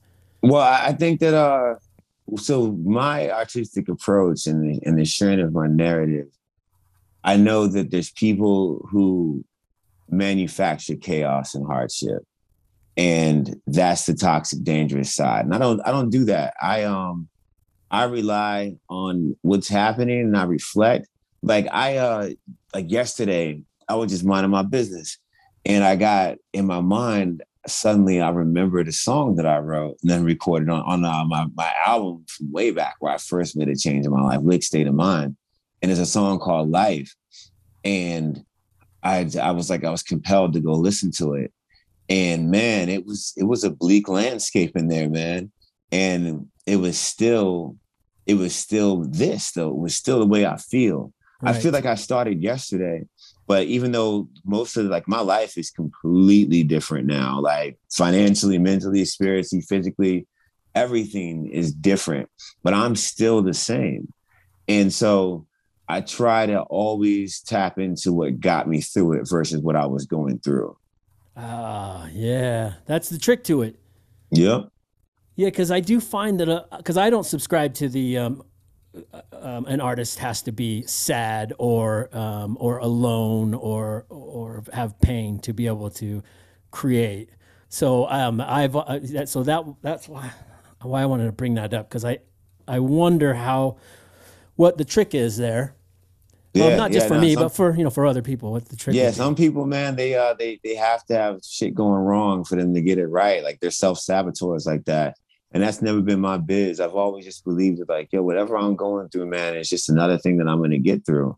Because I uh I believe, man. I truly believe. I've always believed. When no one believed, when everybody laughed, when people looked at me like I was crazy, which they still do sometimes. But like just when when people thought that I was uh, that I was just a, a person like, yeah, why are you doing this? Like, why why are you gonna do that? Like, that's dumb. Why don't you just go ahead and go to school, blah, blah, blah. I was like, I am in school, bro. This is different, but it's still my school. It's my education. And I mean, again, like I have I, people think one of the things I really would like to demystify always is that like people think you're not supposed to have a job or that like, you know, you rap, you do music, that's all you're supposed to do. Like, bro, I have a job and I have one. It's like for fun. And it's one of the best things I did because it really helped me with my communication. And I have like fantastic credit. And I always try when I did a Dessa show, I was um I, I made sure to speak on, you know, how to build an 800 credit score. That's something I try to include in all my shows because I want people to know that this real life shit is happening always. It's not just happening in our terms or how we can describe it or create it and manifest it through our art because we have the ability to depict in some sort of positive light our hardships and give people something that could be looked upon as ex- exploitable or manifested in the form of a a uh, medium. I like to try to tell them this this entire life, like what I tell my students, this entire life, this entire world is a studio, and there's no wrong way to do it as long as you get it done and with authenticity and with without hurting others, you know, or yourself. Even though a lot of this shit does hurt, but like, you know, this is life we're living, man. And to think that you have to do wrong constantly by others and yourself, do grimy shit in order to be like, I can create this stuff, that to me is foolishness. It's like people saying they have to be on drugs to be dope. yeah, Like I used to believe in so much, you know, I need to smoke this, you know what I'm saying? Or, you know, this, this, I used to dull my senses because of the overwhelming experiences that I have through my senses through using these things and uh, just smoking and drinking and shit like that. And I realized that, like, yo, I don't need to. You know what I mean? Like, I was like, what happens if I add by subtracting? Because nobody, I, you, if you want to get where you want to go, you got to realize if that's where no one else is, that you got to do what no one else is willing to do. yeah, And I was like, I'm doing everything. I was like, I mean, I- I'm opening, I open for Fabolous and well, I'm opening for all these major names that I grew up listening to. You know what I'm saying? I'm, I'm in there. I'm highly successful, but inside I feel like a failure. And like, why? Sure. Because I'm constantly going through a cycle of self-destruction in order to build something. And that's that's not the way it's done. You know what I mean? Like that's not growth. I like that you just said that because I tend to think that everybody must feel that way. But I guess hope- that's I not the that they- case because I Yeah. always feel like oh that I'm I'm not I don't feel like I'm necessarily a failure, but I sometimes feel like I'm a fraud or I should be hmm. doing more or there's like it's never enough. But it's that same kind of thing. that's a place to be. But I, I also it is a place I think that a lot of people do encounter, whether they try to like define it as imposter syndrome or something. But I mean, just because you're failing doesn't mean you're a failure. And just because you're doing everything you can doesn't mean there's something else you should be doing or that you're not doing. Like I just think that people don't realize that what you do with your time, the fact that it's magnificent that we are fortunate enough to be able to get up out the bed in itself, like with so much depression and shit that I deal with on a daily basis, I I understand that some for some people just like if you go to an AA meeting or something, you see like for some people just getting behind a podium and giving a speech to a room with 30 alcoholics is like that's an accomplishment. it's like winning an, a Grammy and an Yeah. Oscar at the same time. You know? So everybody's success is different, man. And that's that's that's the thing, man. I've been wrestling with the idea of buying an 80 inch TV for several days now, man. And it's like I keep telling myself, don't do it, man, because it's just a want. It's not a need. Yeah. And, And, um, it won't make a difference. Exactly. But what I did instead is I look at that. My ability to be able to do that is a um is success because it's like, yo, all I wanted was I told Wendy Day, that's another great friend of mine. I told Wendy Day that like it's just about being able to have as much access to yourself within your time as possible and to be able to do things that, that you find fulfillment in. And the fact that I have the resources and and also the discipline to not you know to spend those resources in that way, like that in itself is success to me. So the ability to doesn't mean that I have to. Right. Right. So yeah, you you know, you said on a couple of things. Well, um, the one one thing that you had mentioned about um, you felt like you had to um, how that whole thing about like oh I gotta I have to get high to, to have something creative like this, this is something that I, is one of the comments that's always drove me nuts that people will say to me when they when they want to compliment my work but they're like oh like uh, give me some of what you're smoking or something and it's always drove me crazy because Yeah. I was creating like this before I ever even used any drugs. And I don't use, I mean, I'll smoke every once in a while, but I don't, I don't, if the, I never used it to be creative. I know they're wanting to compliment me. They just don't quite know how, but little do they know they're actually like degrading what I've created from, from my mind, not the from, microaggressions. Yeah, yeah. That's why I like doing radio and having people. It's a it's a it's a medium where like yo, you got to come through, and even if you you know you got bent before you got there, or something like when you show up to me, I'm not gonna let you use written, and I'm not gonna you can't curse, can't use the n word, you can't curse, so you're already disarmed from all your most reliable weapons. yeah. So now you have to find out because the one thing that we're always trying to do is is get away from ourselves. Even if we're trying to call attention to ourselves, we're trying to get away from ourselves. And um I would be like, yo, you know, I'm taking away all your little easy ways of doing things because I want you to see that you are great. You're all that you need. You're great. So why do you need all these extra things? Like um I've always said sobriety is like Sylvester Stallone's speech in the special features of Rambo, the last one that came out. Well, the one before the last one, the one in Burma. And the special features on that joint, he talks about how when they made that movie, it didn't have a score. And when they tested it in audiences, because of how raw and visceral it is, people couldn't make it through the whole movie. right. And so they, they had to add a score for them to be able to tolerate it. And that's all smoking and drinking ever really felt like to me was like a score. My life is, I'm addicted to working and to this. Not I was never really like, I'm fortunate. I didn't have to work a program. I didn't, I, I didn't really go through much Jones. And like, I quit processed sugar like recently over like five That's months ago oh, and it was horrible. It was like I've never had like you know you wake up and you have a craving. I was like, yo, this is like that's foul, dude. You know what I mean? So like um like I eat a lot of fruit. You know what I'm saying? Now I, I'm still getting natural sugar and stuff, but Yeah. I was like, where's what direction is this gonna take me in?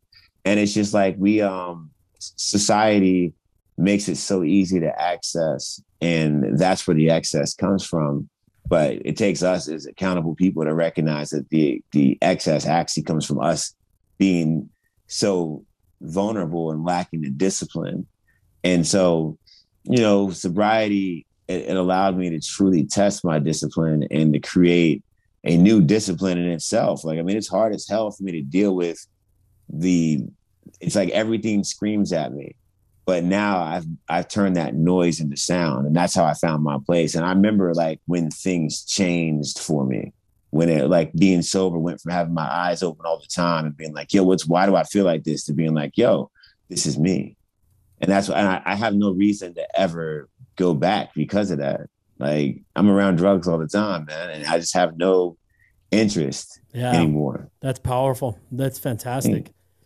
Thank you. Um, well, this was not even going to be a good uh, transition to it, but uh, how about uh, Transformers or Voltron? Oh, you bastard. um ah damn it. All right. So I'm I'm gonna I'm gonna go Transformers, but I always love the fact that Voltron is about coming together. And Voltron looks so damn cool. I know. I used to always try to draw Voltron when I was younger, and I could never pull it off. Ah, um, Ed Edgar Allan Poe or D'Angelo? Oh, two VA icons. Uh, uh, I'm gonna go D'Angelo because D'Angelo told tales from the heart, and uh, Edgar Allan Poe was always based on. For me, it was always a telltale heart. Yeah. Oh, look at you. That's a solid answer from O's. Because I was going to throw in um, Amy Mann or Method Man, Mm. but you Oh, had already. al- go ahead. Yeah, I'm always a meth man, yo. You know what I'm saying? Like method, yo. Like I never understood why it is that like Method Man, uh, like I I I just think Method Man became his own brand, and that was like his greatest strength and his greatest weakness. Because you got to think, man.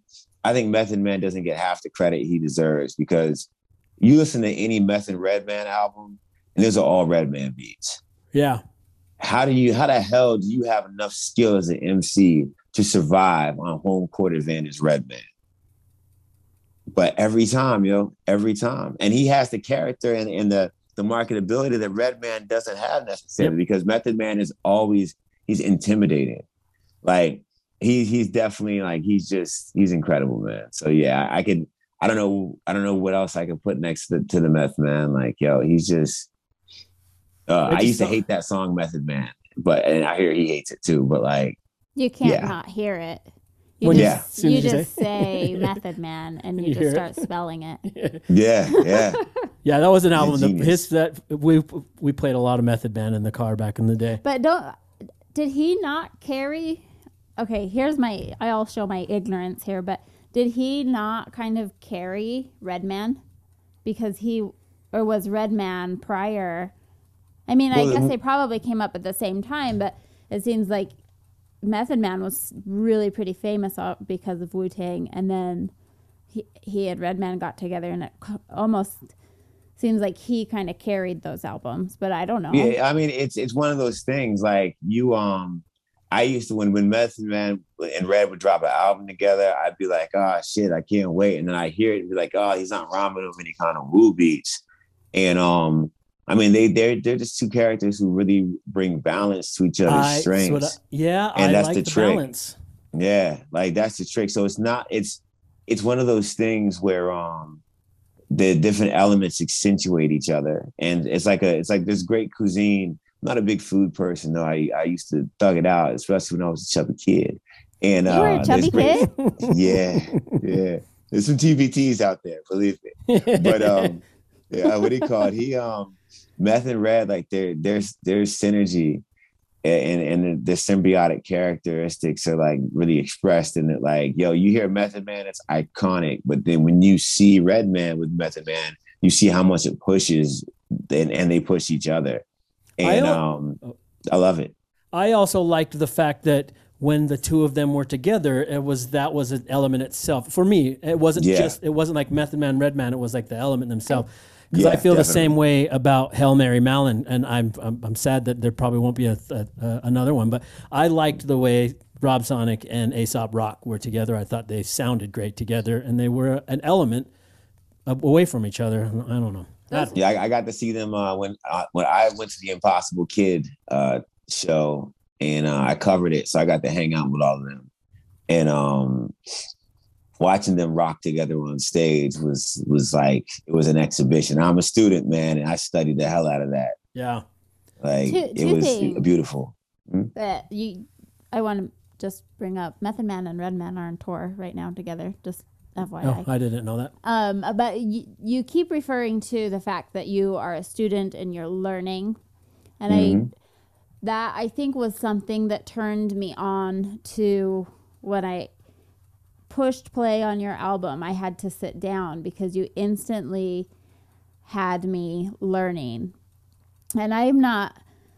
I have told Ty before that I'm not interested in listening to a lot of interviews and this and that because I don't feel like I'm really learning anything and I have to constantly be constantly be learning but Yeah. yeah that was that's I think why I was able to relate to your music so quickly because you were just automatically teaching like Thank you. teaching you so like I just I don't know where I was going with that it was just you were mentioning it and I always I just I feel like I'm a constant student also and if I'm not constantly learning then I'm wasting my time Hey, hey, look, I, I I said on the song the best, we take L's, then we earn, so we learn, you know?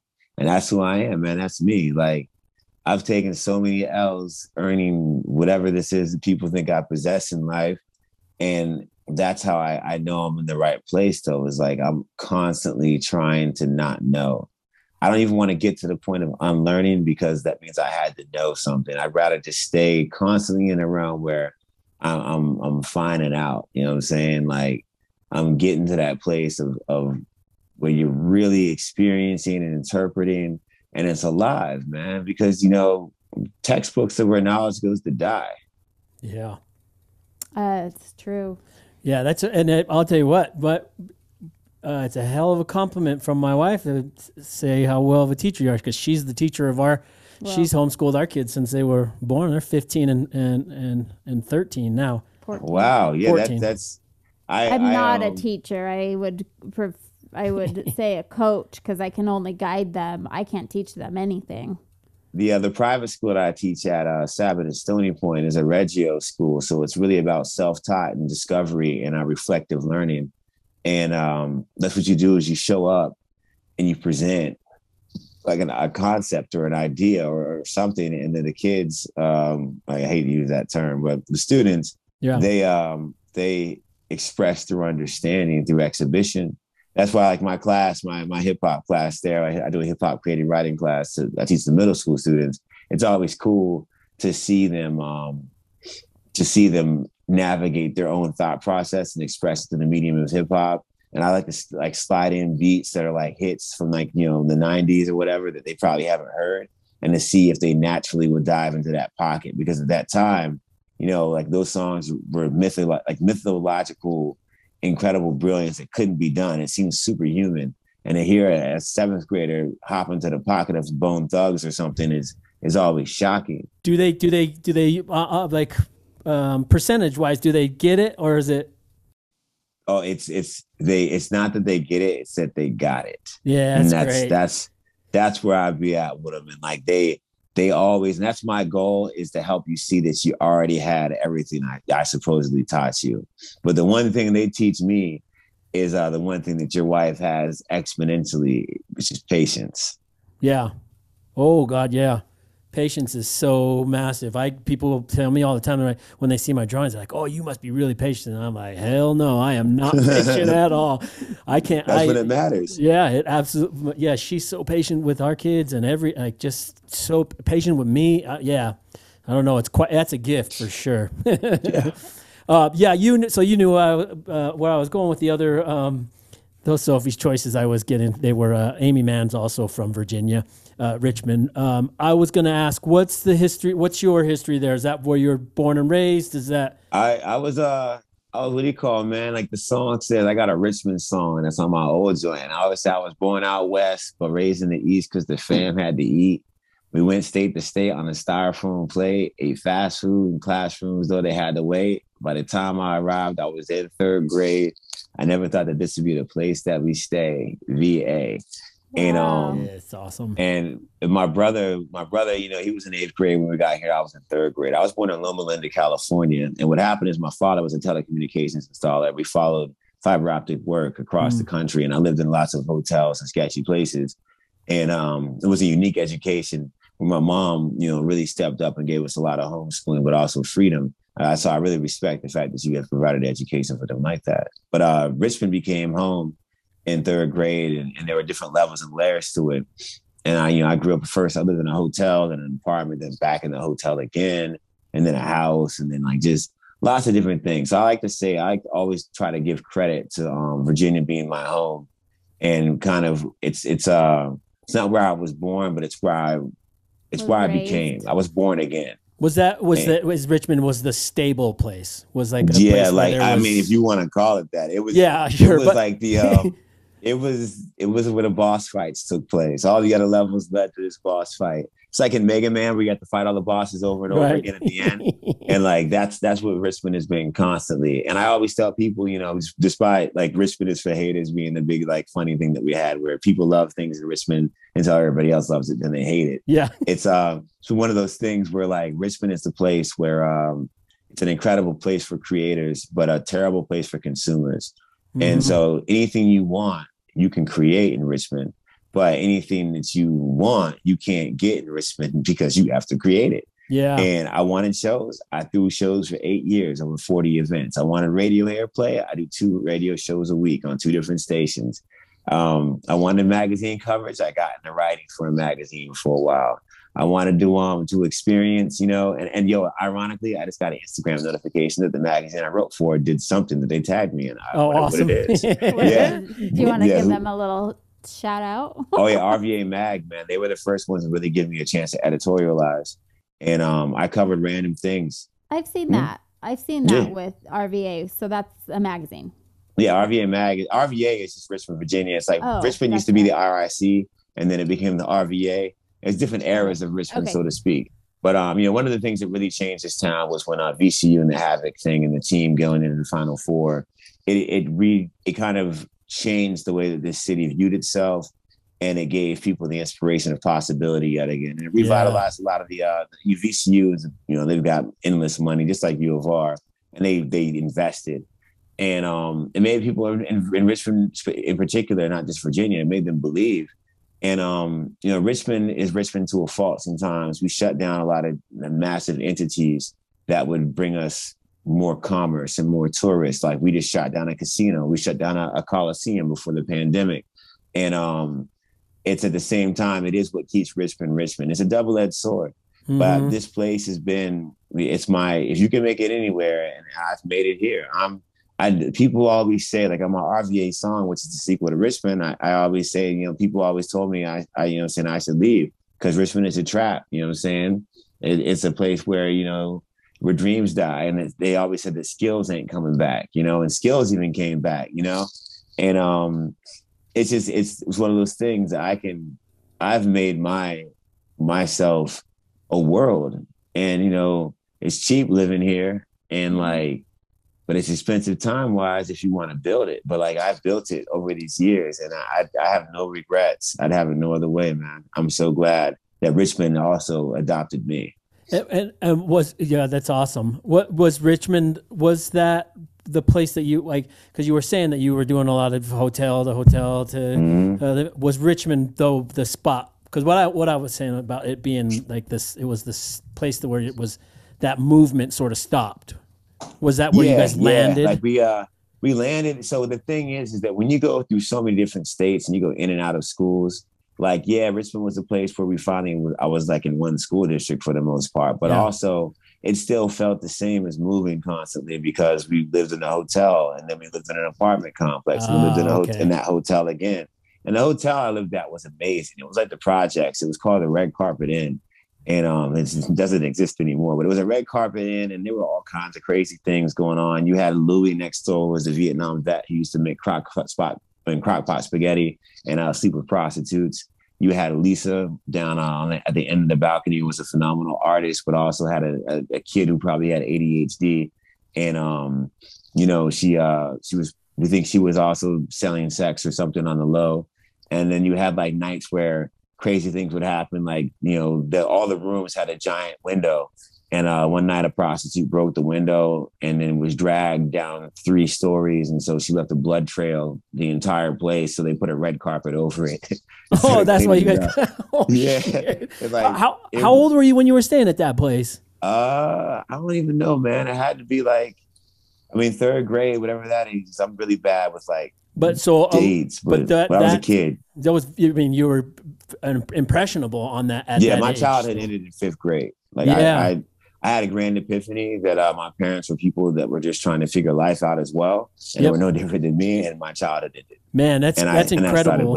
That's Yeah. incredible that you discovered that. I'm turning At fifth at grade. fifth grade because I didn't discover it until after I had kids. wow, holy shit!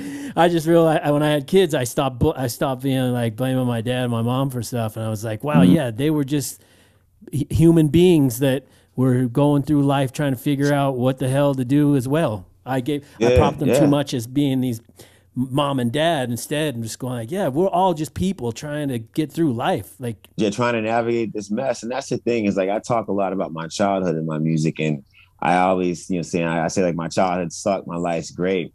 It was, it's never to discredit all the work that my parents put in. Like I Right, right. learned the great, even with my father's incarceration, of course, the maintaining of his innocence. I have, I've always, I've learned through those hard moments and experiences so much about what it takes to truly to to live, man, and, and to earn. And like my mom is, is a master of compassion, and my father's a, a, master of work ethic. And I got to see those things from day one, even in their conflicts where she was leading with kindness and he was leading with like, we need to get money, I need to work, blah, blah, blah. Like it was something where, yeah, there were negative learned habits and, and things that were certainly be behaviorally reproduced and manufactured. My, my brother and I definitely have been testaments to that at times, but like I um I can never discredit the contribution to my life that my childhood gave me. If I had something that was roses, I um I would have, God forbid, if it was just the the, the top of the flower, I never would have known so much about the thorns. Yeah. And and encountering that early made me understand, you know, so much more about this. And not understand to the point where I know, be, capable of recognizing what I perhaps didn't know. And that's kind of what what what was the the end of the um it wasn't the end of my innocence so much as it was the the end of my ignorance by by by just seeing that like yo this this shit at some point i'm gonna be in the same bind that they're in. So i better pay attention Yeah. God dang. How old are you? oh everybody wants to know i'm not gonna tell you it's one of the grand mysteries of life What year everybody did you always wants to know That would be the same I- thing, Adrian. yeah, exactly. That's all. The, I knew all. The, I knew all the tricks, man. You, you know what I'm saying? I uh, I always say that the um the real question isn't how old I am or how old you are or whole when or, or why. The real question is how wise are we? Yeah. That's the question we have to focus on answering, and the answer is always going to be not wise enough. Yeah, never. That's why wisdom ends with. That's why wisdom ends with dumb. um, the, the, the timer officially went off. Do you mind going like a few more, like a, Yeah, ten minutes? yeah. Okay. The, Man, uh, this drawing is so crazy. Yeah, it's supposed. It's kind of you, you know. You know. I, I, That's beautiful. and then my wife, uh, the idea this morning, she was because black black liquid is it's black liquid for sh- I mean short, right? So she Mm-hmm. Was like, "Yeah, I have them melting into black liquid, so I've got this that is kind of melting a black liquid down in here into the glass." Yeah, oh, it, it's Yeah. yeah. like nah, that's this is fantastic, man. Um, so uh, I, one thing I started to like to do on the shows, I like to just introduce some useless knowledge because I, I, I, um, everything about me is I want to learn. I want to learn, and I've found out that I've learned so much, I, I'm not able to retain it anymore. My mind starts to dump what is not helping me or what doesn't what I'm Yeah. immediately being affected with, and so I forget a lot of stuff. Well, either that or I'm or dementia's coming on. I Or don't you know just don't care about some of it. or maybe yeah, or I don't care. So I'm trying to co- put together some uh, knowledge that maybe I don't care about, but if it's interesting enough, I'll care about. So this is a real quick one. So uh, it's it's about um, uh, Mari- Marina Raskova she, in World War that? II. She assembled three defense squadrons that were made up entirely of female pilots uh, during World War II, uh, and the the 588th uh, night night bomber regiment. Um, they performed night raids on the Germans on their, uh, uh, you know, on the, on some of the Like a reverse blitz. kind, uh, so, sort of. They would do like 18 missions a night, and they were doing it in like oh these shitty planes because they were women. They were given shitty planes that could only carry two bombs. The top speed was like 94 miles per hour, um, but they were doing like 18 raids a night, and they were so effective that the Germans were terrified of them, and eventually they were they're instrumental in ending uh, uh, World War II. So. Um, and that was a lady named Marina Raskova. She put And together, Where are they? Russian? yeah, Russians. Yeah, she put together uh, squadrons of, of women, that- and oh, after by the end of the war, they did they did twenty four thousand thousand uh, combat missions. So Oh my god. and I, I use those as a tool. Like when I read about that information, I, I'm trying to be able to put it in here and be able to uh, tell it and reprocess it because I don't read. Um, I've never been, had the ability to read. So uh, this show is also part of me trying to make myself a better self, a better version of myself. Oh So- no, I, I I tell people all the time, yo, don't tell anybody I can read because I can't read. But that's that's uh That's uh that's incredible. I mean, to think the magnitude of twenty four thousand sorties that that's just that's nuts.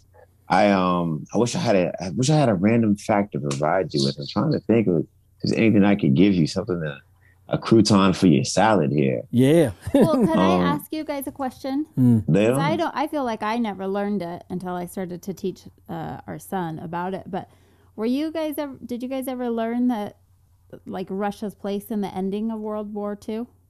Did they ever emphasize that in American school? Well, they didn't learn no, much no, in they, American it, it was schools. all Russia is uh all all we ever learn about Russia is uh is is communism and the, the bad guys in James Bond movies. yep. Yeah, they were instrumental. They were. I'm pretty sure they were instrumental in like the the end because they were coming in on the other side of Germany. You know, Hmm.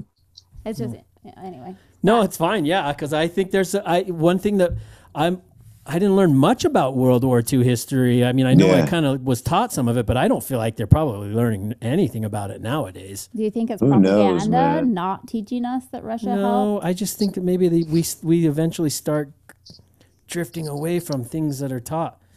I don't know. I, I think I mean when I was in school, you know what I'm saying, in that ancient time, uh the uh the thing is is that that What was year? for you. yeah, The, uh, yeah. yeah, that, that was all I was like, oh, slide a card, you know what I'm saying? But the thing is is that um the thing that we always talked about, I, I hate that they they always diminish the um I guess the the the advancement of Russia. Russia's always depicted just much like any other, you know, waiting to be hit with the the colonist aspect of uh this some sort of primitive way or, or simplistic lifestyle.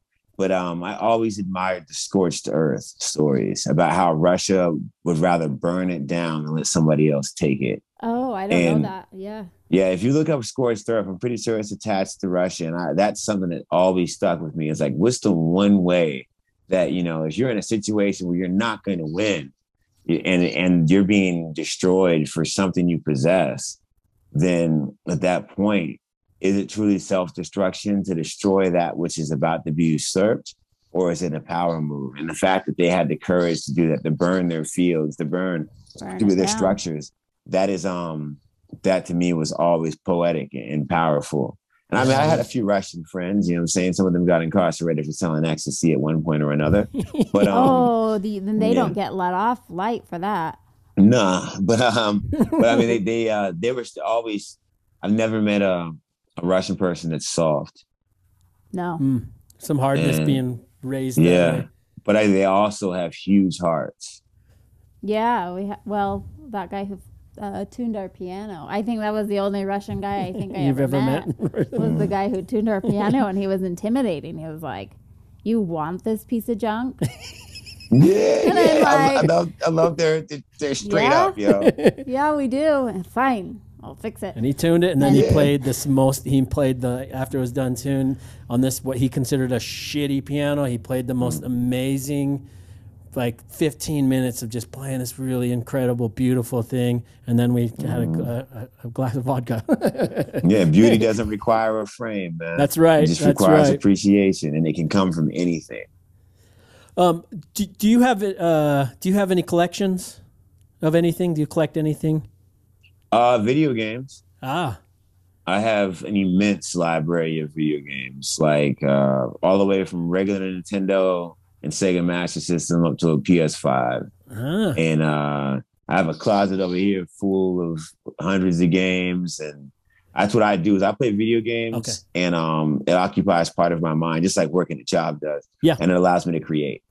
And so that's what I do mostly. Is I, I play video games and I do things that occupy a couple different senses. And I also credit video games to being one of the ways that I learned how to read, which Oh. don't tell anybody. But um, yeah, they were item management was inventory and um, plot lines, narratives was literacy, and the two of them were uh, balanced by the math that comes from a score.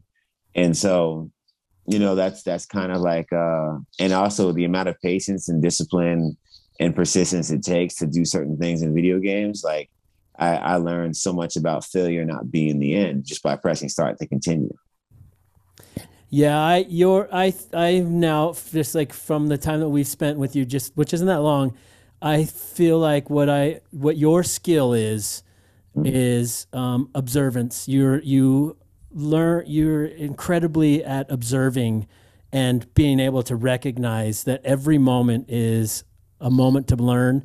And because I sometimes will just pigeonhole like, oh, I, I stopped playing video games because I felt like it was eating up my my drawing time. Like I would think like, oh, I should be drawing instead of like even just thinking like, oh, I'm learning. This is what I'm getting from it. But not that you, I, I this is only what my perception of it. But not that you sit there and you have to contemplate it all the time. But you're definitely your ability is to rec to uh, be able to turn that into knowledge. So I, I, I think it's fantastic. Thank you, Goodness, thank you. uh, It's transmutation, perhaps. in this book that I just read on brain health, they're starting to study um, having older folks play video games to help stop dementia and Alzheimer's. Oh wow, I, it's that's dope. Yeah. well, I, speaking mean, I of, think it's elasticity. oh, go ahead. Yeah. Oh yeah, yeah. They they say to tre- take a different when you're starting to get the older years, take a different route home or something, so that you're Yeah, you're experiencing something new all the time. We live on the road. We're on the road about eight months out of the year, so we travel. All, I mean, we're always you know uh, occupying the mind with something. I, I real quick, I wanted to get this was something that I wanted to ask because when you were talking about it, one thing that we're always wondering how our kids will turn out because they've grown up on the road. They've been traveling since they were born. We always wonder how that affects them in their future. So I was I was kind of thinking, how do you what was what you learned from all that movement? um, is that uh, how can I phrase this for you? Is that uh, it takes everything, but it doesn't take much. So you know, and to, to expand on that, it's like I learned that in living in with my family in a hotel room, that all that mattered is that it was home. Hmm.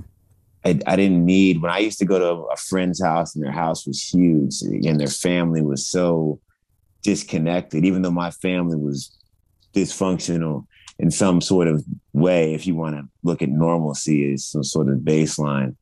I I've always just realized, just like my story in, in music and whatnot, is that it, you don't need much because it's just being able to appreciate the moments and the things that are, that come with it. I loved living in a hotel. Like I loved it. It was so amazing. Every day was something new. And Yeah, and every I, I realized it doesn't take much for me to be happy because I have to be happiness is a choice. So I think that um your your, your kids are gonna grow up to have a unique appreciation of what home is because home is inside of you.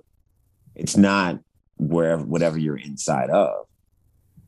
yeah, that's good. That's that's some good stuff. I'm not particularly worried. No, we're not worried. I, But- I, am always curious to find out how someone that came from similar. I'm just curious of what, how it affected them. Yeah, I think because we ha- we take them out of their neighborhood, away from their friends, away from their family. Have been doing this since they were babies, and then they have to deal with the what is on the surface. So they can't Well, just run and That's go. the pl- thing, though, is that if you're raising incredible human beings who are constantly figuring out who they are, Mhm. Then no matter, like for me, that's one of the, the greatest gifts I got from the way I grew up is that no matter where I go, I'm me. Yeah, Uh, my brother, he was kind of a social chameleon. I used to love bringing this to whatever I was involved in, regardless of the outcome, whether people thought I was cool or weird or whatever. Just being able to be me, Right. and and that's what I've done now. As an artist, as a lyricist, I can go anywhere. I'm in a metal band, man. You know what I'm saying? I, I have a TED talk. You know what I'm saying? I've I've taught in juvenile detention centers. I've taught in corporate buildings. I've taught in public schools, private schools, and I, I've learned in all those places. But I've always just shown up as who I am. In the corporate world, they used to always say to me, "Yo, everybody around you is so miserable, and you're having a great time." And I was like, "Yeah, because this place is like a hotel, and it's like a good hotel because there's no beds." Like it's fun, and I, I get to hear and learn from people. Like you know, working a corporate gig and being like on a on a phone, like at a call center, is like one of the greatest things because you can learn about everybody's mistakes. They're only calling you because they need help Yeah. you know and then you have the ability to help them and you and when you help them, you can help yourself. I've I've I multiplied my worth times five by working in a corporate building. like straight up, I learned about how to flip money, how to flip credit scores, all that. And that's what I always tell people, bro. You want to get an 800, I can help you get there. That's awesome. I, I, I like it. I never thought I would ever brag about my credit score because I used I had a shitty one. You had a terrible. Exactly. I'm the only one in my family who has good credit and has money, which is crazy. And the best part is, despite this, everybody thinks I'm broke, which is awesome. That's But also, it's like you you can't ra- you can't rob me of my credit score. So That's like right. um, I'm not sitting on a, like a big bag of cash. You know what I'm saying? You may No. be better off robbing the bank. But I mean, but I'm not the kind of person who wants to buy a car or or buy things. I just want time, man. Time Yeah. to just to invest and not just spend. Be Yeah. authentic. time is such a currency in my at least in my life like it's that's Time my, is the price, currency. man. yeah yeah such a great title let me hit you with a few of these uh, so, uh, uh Sophie's choices real quick um I don't- De, De, De Niro or Pacino Pacino. Rihanna or Keanu Uh, Keanu. I met I'm- Rihanna, so I'm- Keanu. I'm going somewhere Did you with say this, you too. met, you her, met her and then you went with Keanu? Yeah. Okay. We'll just let. yeah uh Marc Maron or Charlize Theron Oh, Charlize. that uh this is uh, so here's final the final one the devil wears prada or the devil's advocate Oh my gosh, yo! I knew it. I knew it. Yo, the Devil's Advocate. Let me tell you something real quick, man. That is the movie. I can't believe this that you did that. Yo, Devil's Advocate is the movie. It is the one that I love how the, in this darkness has crept into my world. Now I look like the boss Boston Star Yeah. Fox. I'm just like a face in hands. This is great. I was like, I'm gonna turn a light on, but I'm enjoying this so no much. it's good but but um the devil's advocate that is my movie man that was my first it is a true like um it is a dissertation it's an education on what success is like because everywhere i go where i level up more and more it's emulated in that film. More opportunities for lust lack of lack of trust lack of values um the question of self-worth trying to figure out how to navigate the con- the constant challenge of being yourself and bringing your morals and values to a situation where they have no value. And then making a choice to accept whether or not you can take the shortcut finding out that you had leverage you didn't know about. Like all these things and how to deal with um just the constant erosion of uh of morals and whatnot like yeah, I've seen that movie over 28 times. Wow. Me I know I'm like gonna have heart. to. I'm gonna have to rewatch it. I used to watch it all the time, Adrian. You you you should remember. I mean, yeah, It it, is, was on all the time. be- and I was, I was. It's so crazy that you brought it up because I was thinking about it when we were talking about egos. Because there's a line in this soliloquy in Pacino's soliloquy where he says people build when he's talking about Eddie Barzoon. He says we build egos as big as cathedrals, and I always thought that was such an ill bar because that's what we do. Is like we. I mean, think about the premise. You have the devil talking about the house of God. And the house of God being something, the house of God is supposed to be within man. Yet a man builds a giant building as a testament to his greatness instead of God's greatness. It is just mind blowing. Like, oh man. And, and I, that's also my favorite Charlize movie. Like, I love Charlize. I think Monster was like an, an accomplishment in itself. But um, I, I love Keanu in it because he he knows what he he he knew at that point. You know what I mean? And then uh, and Charlize was gorgeous, but also she represents corruption and um and sacrifice. How you people are willing to throw the one thing they believe in the most away for a bunch of shit that means nothing. Mhm. And um, I, I could just go on and on. Yeah, Pacino it's a and that beauty. It's a. I love that. I love the. I love the To film use, altogether. Uh, two of the words that you just said. Do you think there's um, an erosion of morals happening in our society right now? I think people are being who they are more than they've ever been because um we I I think if you look at uh if you look at civilization, it's terrible the way it's been developed. It's I mean, I I, I love Fox News. I watch Fox News like it's Comedy Central all day. and um I just love it because I even have a Fox Nation account because one of my friends is in the armed services. So I got it for a year for free. And um it is hilarious to me because these righteous principles that are totally toxic are presented constantly as values, American values. And they'll never hesitate to say this country was built on blood and sweat. And it's like, so you mean murder and capitalism, right? Yeah. and um and the idea that we uh we we constantly look at life as something to exploit often through the suffering of others and how we like you read rich dad poor dad it's like i'm not exploiting these people because they'll accept the pay but now i mean look at life and look at this employment employment crisis that we have where it's like yeah there's tons of jobs because people refuse to be devalued now they've had a chance to access the true value of their time again because they constantly were being distracted and forced to go down this 40 hour work week bullshit path where you're getting paid a third at best of what the company's making off of you. And so all these new things, these new social agendas are also bringing to the other side, the uh, to the forefront more of the terrible aspects of who people are and have always been. And like when me and my mom talk a lot about this, And she's like, "There's so much death on the news." I'm like, "This is how the world has always been.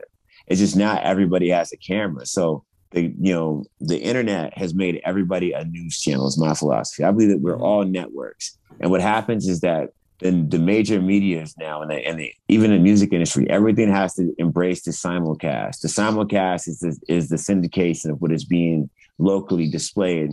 And local of course is the internet and like what, whatever the uh, the highest engaging trend it may be. It's basically it's you know, non-interactive media has now become something that's dictated by the interactive aspect of participating in the conversation of of the uh, the internet, which is done through the medium of social media. So it's like people now, of course, this has eroded even more of our values because they've become more callous. There's a greater level of um of the the, the true lack of uh, accountability through anonymity, and we feel more entitled and and and unfortunately empowered in the worst ways. And um, like I put up uh, yesterday, DJ Payne One's video that came from my man Jake Palumbo about how on, on Instagram, for instance, there's a content filter that's been placed in all our preferences that nobody knows about Oh, that yeah. limits the kind of content we see because it's rated sensitive.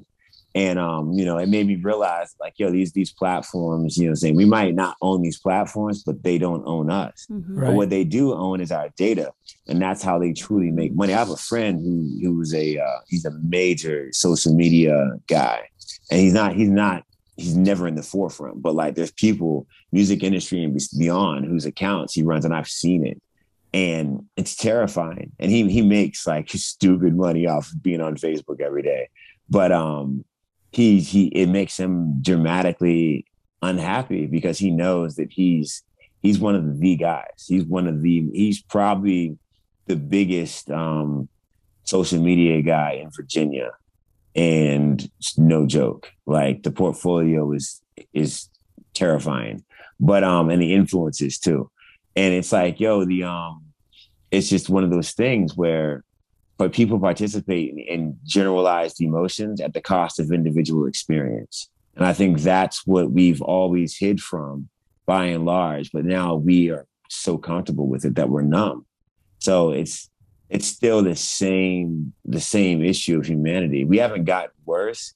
We've just gotten unfortunately, I would use the C word, we've got comfortable. Yeah. Mm, I thought it was going to be a different C word.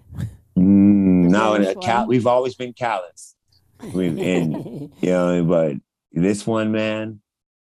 Uh, well, I, I'll just say this, man. You know, comfort is the enemy of progress, and that's what we're we are we are stalling out in a lot of ways because people can so easily access all these impulsive um things. And then it's echoed through mainstream media. And people always like you hear on if you look into the hip hop world people are like radio doesn't matter anymore. But it's like then why are you worried about your position on billboard? Why are you Mm. worried about you know how what kind of you know um licensing you can land and stuff like that why are you making records that are non-specific in the most specific of ways it's because you want to be on you'll throw the stone at the, at the statue until it's a statue of you That's right. Yeah, that's so true. That's that's what like uh, mo- it's what. I, I, I don't know why I'm going to try to attach onto that. You already said it beautifully enough. I why, why I'm going to try to piggyback on that. You mentioned a book, Rich Dad. Oh yeah, Rich Dad Poor Dad is one that is uh it's it's Robert T. Kiyosaki. It's a it's it's an hilarious work designed to make you not feel bad about pimping people. Okay, And um I'll give it a read. it's it's always fun. You know, Robert T. Kiyosaki, that's what he he got known off of that. He's a money guy. Um, another Oh. book that's great is a, Ha- a Happy Pocket Full of Money. That's um my homegirl Doechii that's uh killing it right now with TDE and stuff like that. I, I told her about that joint and um she took that manifestation and the quantum physics aspect of that to the next level. I believe the one book everybody should read though is the Tao, the Oh. way T A O. Yeah. yeah. Taoism, Tao, whatever. Yeah, like, yeah, yeah. Yo, that that is it's it's one of those things where the simplicity of it is what when you see it. Like if I was to put my face up to this piece of paper that he's created this incredible work to, it would be a series of lines. But it's Mhm. it's not only the the beauty of the mind that allows all those lines to come together to become this, something that transcends reality but it also helps me be more informed about my understanding of reality and the limitations that I'm placing upon my consciousness. And you know, that's why like books like the Bible and stuff like that are so so important because at the end of the day, they are they're they're a playbook that proves beyond whether you believe in any of it or not that people have had the same problems for so long Mm-hmm. The It's all history it is. repeats over Mhm. and over. because people are people are simple. We're Yeah. not that complicated. We just like to make shit a lot harder than it needs to be. That's what faith is about. If you stop being afraid, you could just embrace your faith. You know, it- it's it's often about the ideas that like, yo, faith transcends fear. People who tell me all the time they're religious and that they're worried, I ask them, how does that make sense? Right. Right. Well, uh, that I've, I'm I, I'm gonna detail this even more, but uh, I- I'm kind of reached my. I will. I'll put some color and stuff in there.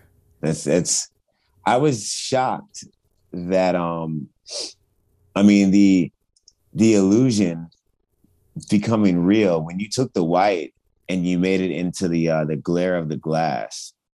I was just like, what? I, I was I was like, wow, because that's that's the thing, man. It's like uh, it's like that scene in the Matrix where the dude is like, I don't know what any of these machines do, but I know that they're the reason why we're alive. And it's like I had to kind of make myself forget that shit and re-look at the glass now as it having a glare on it because it was just like one of those things, man. I mean, it's not often that you want to eat a burger after watching a cow get killed, No. but this is one situation where you you made uh you definitely made me want a sandwich. Wow. but but the adding the whites, my favorite, one of my favorite parts. It just it sort of uh, gives it some life. And you and I, to be honest, my my drawing skill is something that I just. I don't, I don't know how I sometimes I'll get to something and I'm I have no I, I don't know what I'm doing or where I'm going and somehow it works. You just push through. I just push through it and go. It's it's wild. You know, this reminds me. I, I've been um because I've I've been having like a little fun DM conversation with Aesop Rock like over these past few days, and um one of the things that uh I always I I, I made the great mistake of looking at something he did at one point in my life as kind of commercial because it landed on the Madden soundtrack because of the great powers of RIC. And um that's the song Rings. Have you ever heard that yeah, before? yeah. I don't know his Yeah, whole catalog. He's my He's favorite. a Oh, okay. super. Ty's a super fan. I'm a super racer. Yeah. Okay. Well, yeah. Rings. That's that's what like he talks in such a beautiful, succinct way about what drawing is, and also like how how how it feels to pick up another craft and fail at the expense of failing at another, and Yeah. becoming great at one thing, and then revisiting the thing that you wanted to be good at and still failing at it. Like that song is it's so they'll cut you down just to count your rings. Like wow. Yeah. Like oh, like he's tree rings. yeah, Yeah. yeah, And that's Yeah. that's like you look at it. I looked at the song one way, and then one day, I just listened to it, and I was like, "Oh my god! Like why?" It's infuriating. He's just he's a he's a thing unto his own, man. And that guy will never take credit for it. I know. He'll never let you tell you tell him like if you give Aesop Rock a compliment, he diverts it to a compliment about somebody else. No, I think Every that's why he, he, he must have blocked me on his uh, message. 'Cause I've been trying. I know he doesn't like to do interviews or anything, but I Mm. I like I want to. I think he, may know how huge of a fan I am, so he probably doesn't want to hear me dote over his. yeah, I, I, I don't know, man. I don't know if he um he never I don't know if he likes to just ignore the idea of height, so he doesn't know how highly you know skilled he is or what. But yeah, man, that's a guy that you know you gotta you really gotta you gotta figure out a way to get him to let it down for a second because he's just I, I don't I don't even know, man. He's just one of those guys, yo. Like there's certain people who do certain things, man. Like, and he does a thing that I I'm certain about. Yeah, I agree. He's my no, he's my number one. I had a chance to meet him because uh, uh, Rob Rob uh, Bobby Freedom was you know been following my work for a while, and he would end up coming through town and through on a Hail Mary Mallon show, and I got him. I got to meet him, but I didn't really get to talk to him. I really would love to. I keep trying at him, but you know, I like I love the fact that on his Instagram he has comments turned off, and he's had that forever. Yeah, I yeah. just love the fact of how, the, well, I don't know his reasoning behind it. But I feel like he's so confident. Like, you don't need to have anybody else commenting on his shit.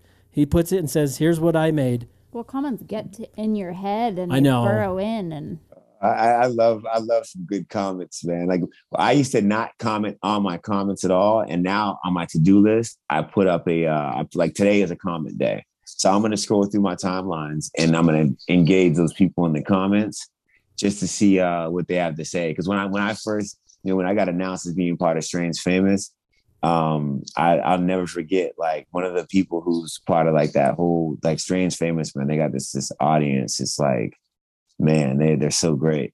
The Strange fam, and somebody commented and said he doesn't answer his comments, and that that shit fucked with me, man. Yeah, sure. I was like, yo, I was like, you know, who do I think I am?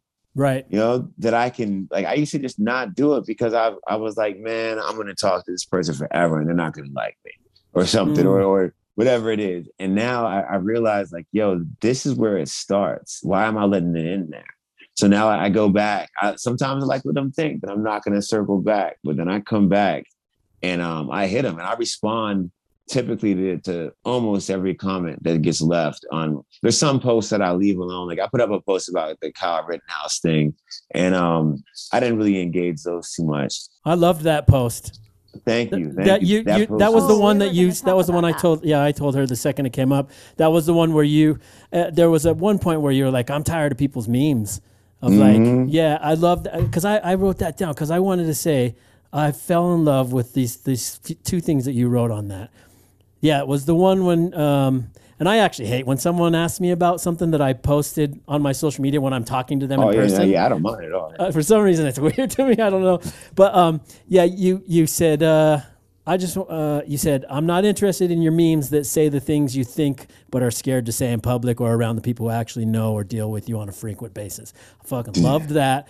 I loved um, how quick. Uh, uh, uh, yeah, you were interested on how quick they are willing to let the cement dry on their opinions and then build entire worldviews on top of them. That is Yeah. brilliant. well, you guys, and I know you you're finishing up, but um, that just brings me to like memetic warfare. You guys heard of that? It's like it's the countries using memes as warfare, Oh, and wow, it is that's crazy if you dive into that little rabbit hole. But America, t- America's doing it to other countries. Other countries are doing it to us. Oh, y- oh because yeah, when you divide the system up and make it unstable, it's you know Easier to it's control. easier to attack, to control, to and You it's know, just um, interesting. the uh that's that's horrifying my um the I'll, I'll tell you this since you you brought it you did bring a, a thing I'll, I'll tell you about how that Sorry. post happened i um so this this and this is kind of like the way my life is all right i that day I, I get up on on those weekdays and I get up and I work out for like two hours and I go for a mile run. Then Oh, I wow. work. Yeah, I work the gig. Oh yeah, I, I- that's how. I, one of the things, exercise is one of the ways I combat depression. And um, I got up and I worked out. And that day, I was supposed to take my car to Firestone to get inspected. I made the appointment and everything. Right? These Firestone people, they, the things have been kind of weird lately. They always someone inconsistent. They take great care of me, but I have to go through. I always had to go around my ass, get to my elbow. And so I got up and I took time off and I, I worked out early so I could be on time for once. Cause I almost cursed out a lady one time when I was late and I realized this is not the way, bro. So um I got there on time and everything. Same time Rittenhouse verdict gets announced. And um I'm, I'm I just the voice in my head when it speaks, man, I, I have to like I have to say it. I gotta let it go. And so I, that day I planned to drop my car off. I was gonna take a long walk to the mall, get coffee, uh, re- return a video game at GameStop because I just couldn't handle Mario Odyssey. I'm sorry. And um, I was just to kind of reflect on it, but the words just kept creeping. And so I got there and I went to turn my car in, and they're like, "Oh, you're leaving it for the week?" And I was like, "Nah, bro. Y'all told Jay told me I could get that joint back by six. And they're like, "Nah, we're we're backed up, and uh, we're gonna need you to leave it." And I was like, "Well, I can't do that. Let's reschedule." Which is why I have to go Saturday now to take my car. That's another story. But so I ended up um in the parking lot at Firestone, and I and I couldn't leave because I had to write that post, and um I sat there probably for about 40 minutes, man. and and just and those are the words that came. Yeah. And it was so it started out kind of like what I thought, and then I realized that it wasn't even the the trial that I was talking about. It was people. Yeah, yeah. And I I had to get that off my chest and and leave it there because I, I refuse to harbor that negativity. It's not going to live rent free in my head.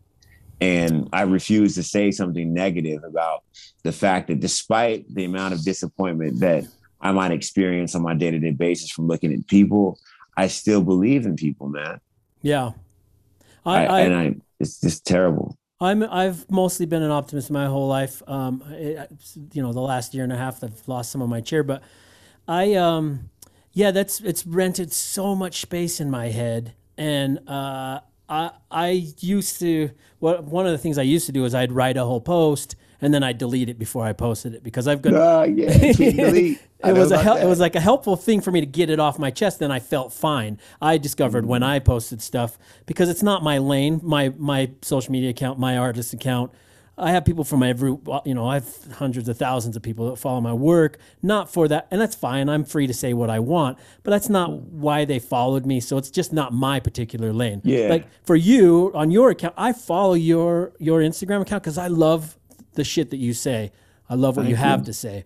Um, but anyway, so that whole thing has been, um, I, I used to use my wife as the one to dump it, but then I realized that's not a healthy, um, nah. a place to like always dump my shit to her. Then she has to process it, and we we're both pretty respect, uh, respectful to each other with that. So I haven't found an outlet of where I and my artwork's usually where I dump it. But that mm. whole thing, we that night that night we were actually at a bar.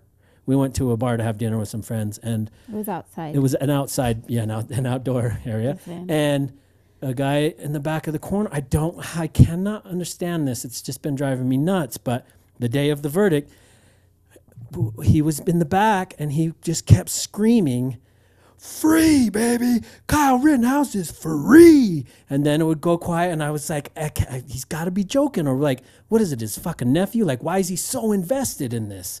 And yeah. then and then he started chanting like, Kyle Rittenhouse, and I just uh, still to this day that has been eating me up. I didn't turn to say anything. I don't even know what to say. And look, I'll be honest. Someone that's chanting that, whether I go over and say something, I'm a hothead, mm. and um, someone that's chanting that is probably armed to the teeth anyway. I'm not willing to die on that sword. yeah, so, yeah. And I also I hate the whole everything about it, but I'm just I'm so surprised of how invested he was in it. And the only thing I can compute is that it gave him a him to feel like that I'm free to fucking say what I want to whatever color you are, whoever you are in public. People like that, man. People like that are living to die because they're dying to live. Yeah. I, yeah, because they're probably miserable in life, trying hard to be some sort of unique version of themselves, but there's they need an they need an other in order to be, and that's why their existence will always be derivative, and they'll never be free. Well, yeah, that one shocked me just because usually people take to social media to do that chant. Yeah, yeah. And oh, he no, was he doing was, it was, in public.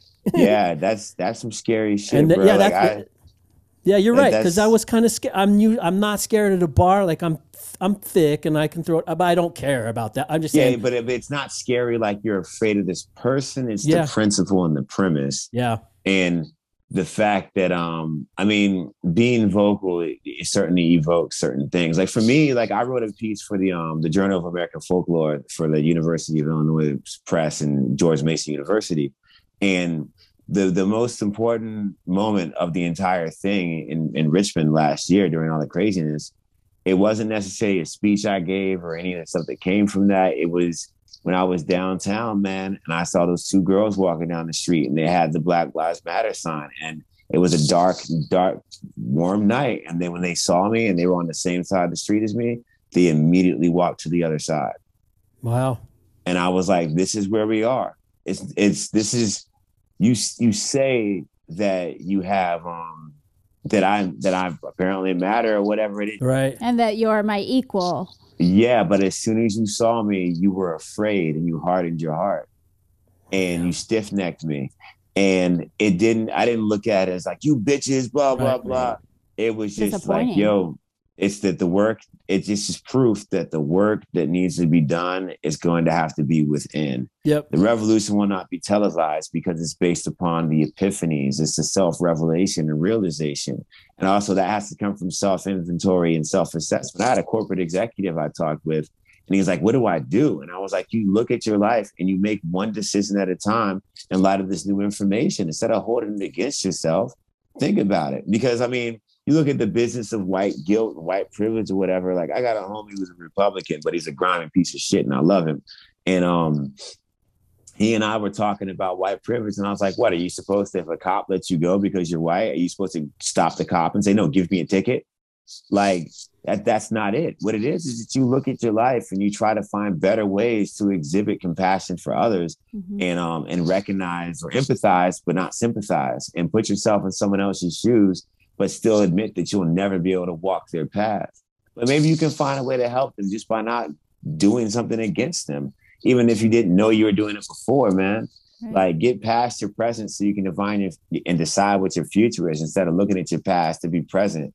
You know, like there's there's things that need to be done that only people can do for themselves. And so, you know, like you said about overnight success, you know what I'm saying? I always say, I say in one of my songs, I'm an overnight success and I ain't slept yet. And um, like I, I've always hated the term of conscious music because conscious music is indicative of an unconscious listener. I just believe that um, you know, wisdom is recognized by those wise. You know, understanding, you know, it, it never comes from above; it comes from within. That's why it's under. yeah. It's, life is a mustache, man. It's right beneath your nose. Man, you're you're like chock full of all like perfect l- w- lines for everything. Do you just write everything? You need to write every thought you ever have down because it's all I, I just, I honestly, the way that I, the way that I, uh, I open myself up to the universe is what I always say, and I, I encourage people, and even you, if you ever want to know what the universe has to say to you, message me, and I'll tell you what it says. Yeah. and that's how I speak. I don't think that often because I, I, you know, what I'm saying I know, I know that I thought, but I don't, I don't think that often. I, I just let it exist and let it be. It's not to say that I'm reckless or that I'm aimless. I just, I'm where I am, and um, I'm who I am, and so, and this is what it, what it is, and I've been to become, and I'm become because I'm becoming, and therefore that constant cycle helps me to reassess and and grow, hopefully, and not just change. You know, like change without growth is just a consequence. Yeah, that's right. Man, that well, let me. Uh, well, let me. Go, I'll go to uh, yeah. I, I, I'll I'll wrap us. I'll wrap us with a few with a with a just a couple of quick things. Do you consider yourself a freestyle MC or no? I guess you don't. Con, no, I don't want to I, label. it. That I freestyle, yo. I Yeah. can, I, I will freestyle Yeah. about anything at You any time. 40 albums of it. well, let me uh, hit, let me hit you with the peop some people that I've always sort of thought was pretty good freestyles. sauce. I'll use them as some social, or I mean, as some Sophie's choices. Well, the one on this one's probably maybe not, but Canibus or Ludacris. Uh, just either or. Yeah. Luda. Um, and then you said something about video games, so this is the only one I could come up with for this guy that I think is awesome. But um, Super Mario or Supernatural? Supernatural. I couldn't find anything to go along with him, but I, he used to be one of my favorite freestylers. Like I don't know what he's up to these days, but yeah, he I saw him live once and dropped. I dropped dead with like the shit he was doing. Um, Lil Kim or Rakim? Ooh, that that strangely enough, that is a tough one, but I'm gonna stick with Rakim. Awesome. Um, I like to wrap up the show with a trivia question. All right. and I'm gonna say easy, medium, hard, or impossible. Which would you prefer? Well, I do the impo- I do the impossible every week. All right. Impossible burger. Yeah. I don't have beef with that. Me neither. Uh, which contemporary Japanese artist is sometimes called the Princess of Polka Dots? uh, yo, I have no idea. I'm just I'm just over here trying to connect the dots. You were close with ya- Tap. with Yo because it's ya yo ya yo Kusama. Um, Ah, word. I, I will always keep that inside of me. You know what I'm saying? Um, Yayo Kusama. yeah, ya Yayo Yayo Kusama. All right, well then, like a freestyle, I'm gonna be like connect dots like Yayo Kusama. I don't need no polka. And then you know every folk will take a shot, but they can't ever realize that they already occupy their spot. Like it or not, whatever it may be, the cipher begins as soon as it's complete. Hells yeah. Brilliant.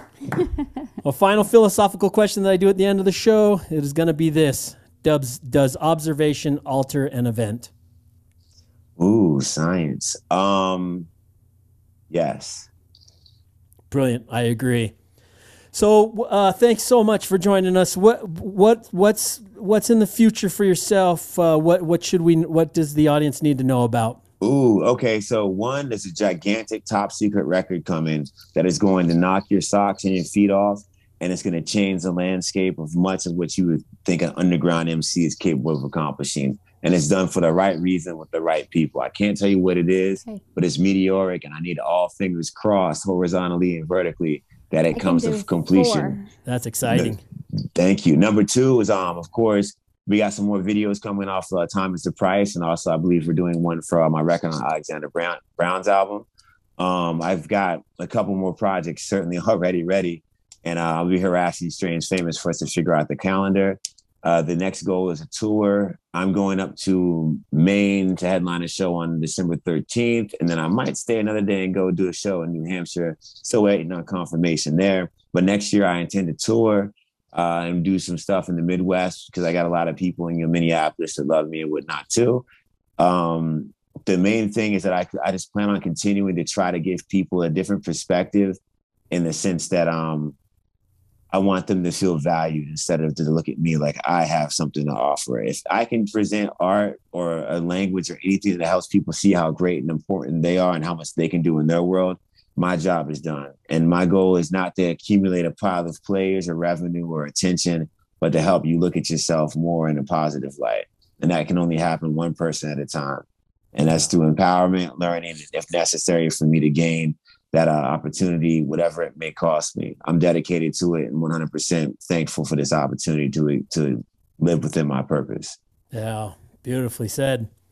What do you, how do you prefer people to um, uh, consume your music? What's the preferred? What's the preference? Uh, I mean, if you want to spend money, you can you can always go buy it at Bandcamp. But if you want to spend time, and that's all you got is time and attention, and you're happy that you can make enough money just to survive off of your nine ninety nine a month or whatever it is, stream it.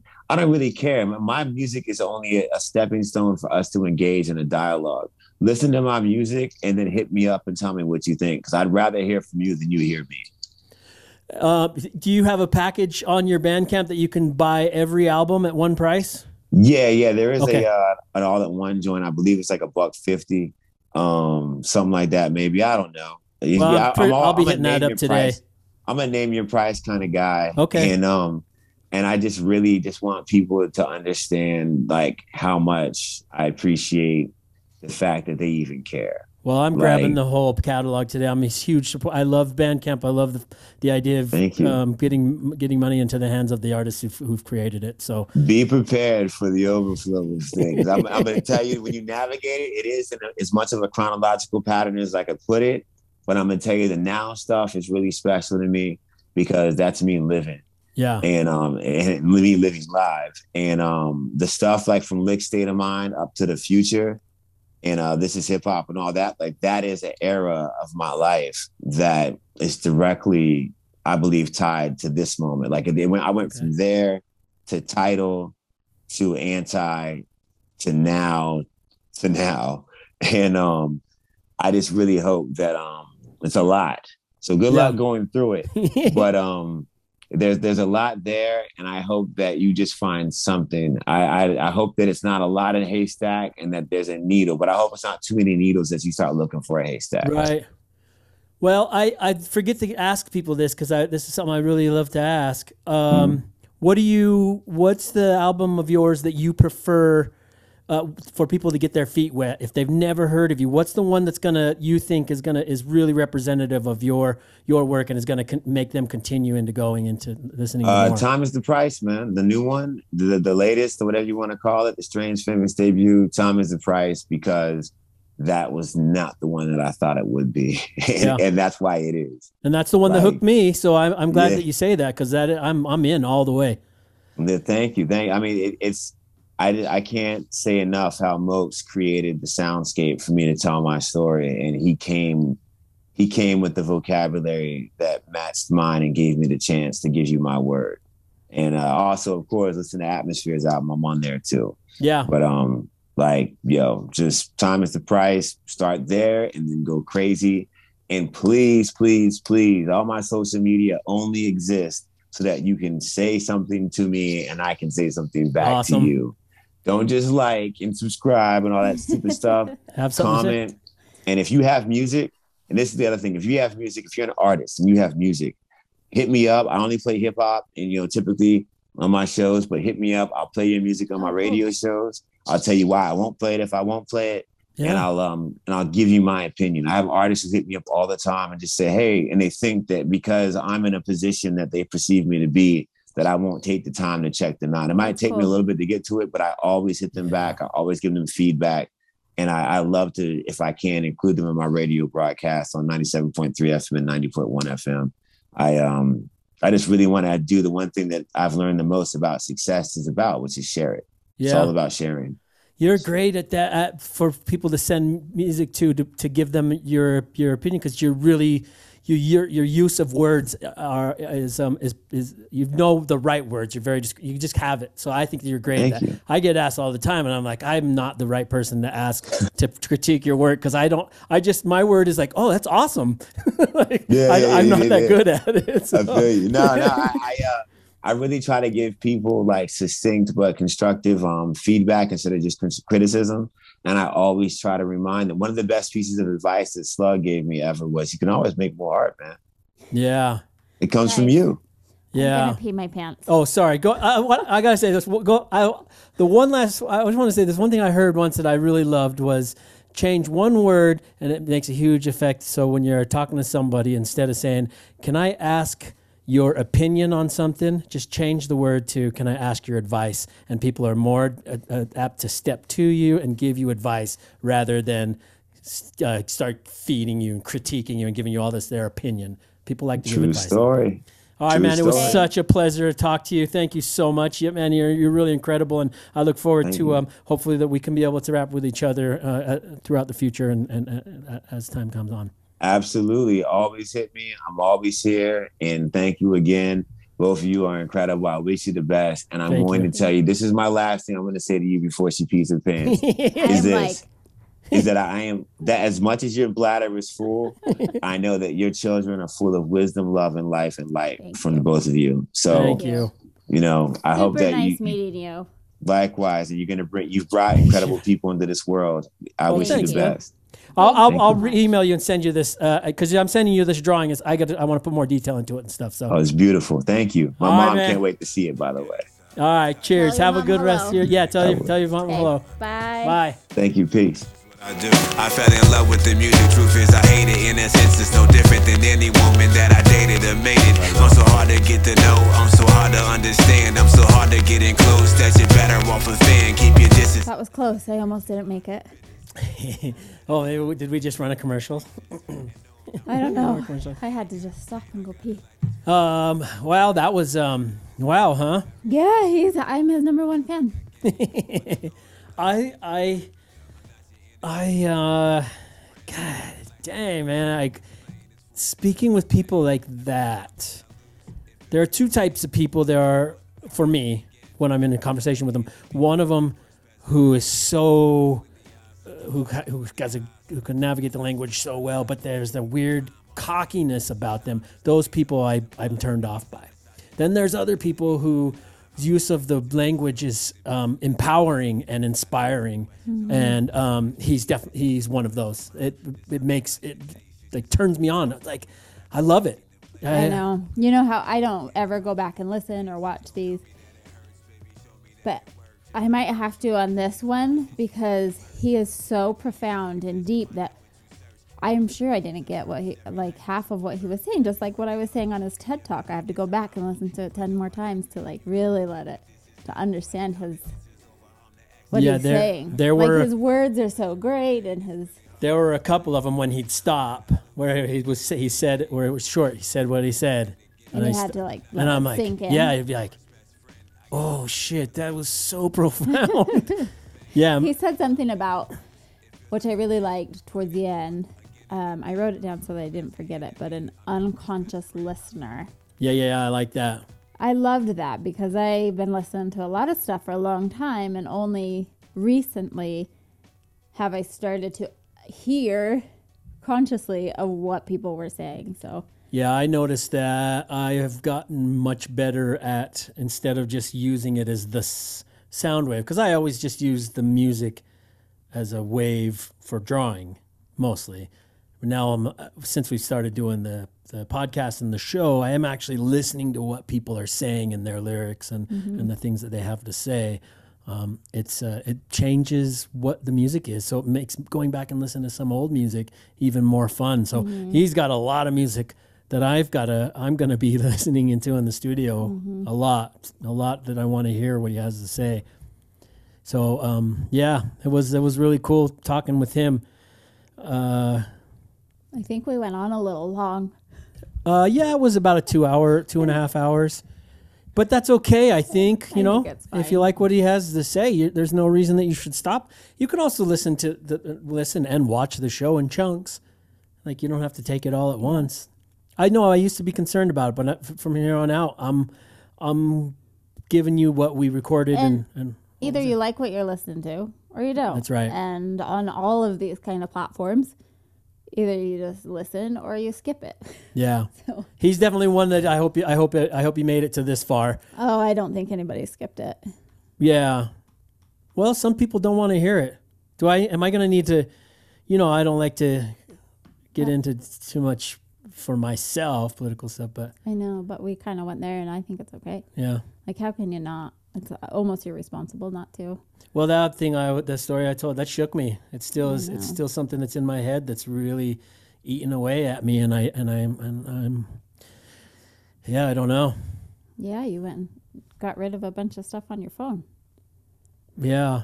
It bothered it just yeah, it just bothered me. It made me feel I used to be able to I feel like I would walk around I feel safe at places and now I've I've I, ever since then I've found myself like going even into the hardware store kind of like side-eyeing and looking like is this the person that's now going to like Yeah, I don't know. yeah. It's weird. And I don't and like I was trying to say I don't care what position you have on any of it.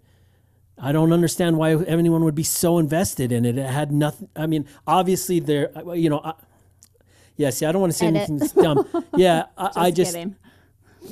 What what like that. I don't know. Anyway, Um, so it was awesome. It was an awesome chat with um with uh, Blackliq, and uh, oh, I'm gonna get this drawing. I'm yeah, I'm thankful to you for that for that idea because that I, that was fun. I'm excited for all of his new stuff coming out. Me too. and I'm, I was, I really am wondering, like, if Sage was like, "Wow, how come I didn't sign, sign this guy a while ago?" well, uh, when you were bringing that up, I was thinking um, the right things always happen at the right time. Yeah. So maybe the time wasn't right. When and maybe he wasn't maybe he didn't know because i i only thought that because i scrolled through his um bandcamp and saw so many albums that i'm like but then he did mention that those are a lot of his freestyles from the radio His radio show. yeah so i don't know Well, check him out. Go to his Bandcamp. It's uh, Blackliq. Uh, that's black L I Q dot bandcamp dot com. Uh, you should probably go support him. I, I'm, I'm I'll be downloading his entire catalog when, as soon as we get off of here, and um, check him out on his Instagrams. It's uh, all of his Instagrams. I think too are just Blackliq. trying to think he has merch on there. He does. I think he had. Well, I know on the Strange Famous and the strange StrangeFamous.com, you can get uh, his, there's shirts there with his. If you go up to the top, that there's merch. Oh no, yeah, there's not merch. So yeah, he's got shirts and stuff on there on StrangeFamousRecords.com. Um, I guess that's it. I guess so. I had some things I was gonna say, Go ahead, Sam. We're here. I mean, but I've totally forgotten. I have so many notes all over my paper that I don't even know. So don't forget to speak right into your mic too. Oh, sorry. uh, don't forget to give us a thumbs up if you. yeah, like where'd that thumbs hear. up come up from? I don't know. Did you see it was Yeah, I shocked? It was a ghost because I was talking about ghosts. Someone's watching. I was gonna. I had so many things I needed to ask. I didn't need to. I I didn't get to a, eighteen of the questions because there was no need because everything he was saying was good enough. That's awesome. Yeah, so good. And I'm glad that that- yeah. Go watch Devil's Advocate, people. Oh yeah, I need to watch that. I wanted to tell him on his so his he had a friend I, get, I think it's a friend of his the album cover of his album that was inspired by Devil's Advocate is a drawing of this huge painting that Al Pacino's character in The Devil's Advocate has behind him. It's this really crazy like almost like spirits and stuff but the guy that's what the, he had an artist friend draw based on that uh, and that's the album cover. It's really it's really awesome, and I loved his Fiona Apple. Uh, Yeah, that, that whole cool. concept. I that album's that cool. Whole story about that too. Did you hear that album? That's when when we first got the message from when I was out here working, I re-listened to his whole new album the whole time I was coming up with stuff, and then that I kept listening to that Fiona Al- Apple album. It's called Title, T I T L E, and that album's really fantastic. So check that one out. Adrian suggests Anti, right? you that was one of your favorites. And then obviously Blackliq wants you to listen to all of his um, the Now albums. Those are all live recordings, and I listened to some of those. And it, it he's just it's awesome all the way around. So and I'm I'm I uh, when he did you see me perk up when he said he's uh he DMs with uh, Aesop Rock. You're like, please. I'm like, hey, what? Can you send him a message? I want to have him on the show so bad, and I won't. If I, we ever got a chance to be him, I never treat anyone like that. Like, oh, you're so great, and I- you know, no one wants to hear that too much. No, you just go. Uh, No, no, not at all. starstruck. No, I did want. I forgot to mention to him about the Saul Williams thing. I think he would take that as a compliment. But Well, oh maybe well, maybe he'll watch maybe. or listen. I hope he does. I hope he realizes. Uh, I'm sure he understands that uh, he's got t- two really big fans here, and uh, I hope that you're you'll all be big fans of of of his and check him out. So, anything else? Put something in the comment section if you like what you saw, or if you had a question you wanted to ask. I don't know. Yeah, hit us up. I guess Give we're doing review. sponsors now. I don't know. I still feel weird about that. Uh, Really, this thing is about just another avenue for my art, like to create my artwork and Oh, stuff. it's but just it's fine. If someone wants to sponsor, that's fine. Okay. yeah, I just yeah, you know, my big thing about it, I don't want to exploit people who like my work. I don't want to try to eat them Listen, up for their money. if they're watching this on YouTube, they're probably getting ads anyway. Okay. All right. Well, yeah. Leave us a comment. Follow Art by Ty at Instagram and Facebook if you want. I prefer Instagram. And uh, I only prefer Twitter just because I got nothing there, and now it's like an obsession for me. So you can follow at, at Art by Ty on Twitter, Twitter, and um, artbyty.com to buy my artwork and see my artwork. And uh, thank you, everybody. Please share the show DoD45 with your friends. And uh, go ahead and leave a comment. See if it's someone else who you think we should be uh, having a discussion with on the show. Okay. Thank you. That's it for now. Thanks for joining us. Bye. Cheers.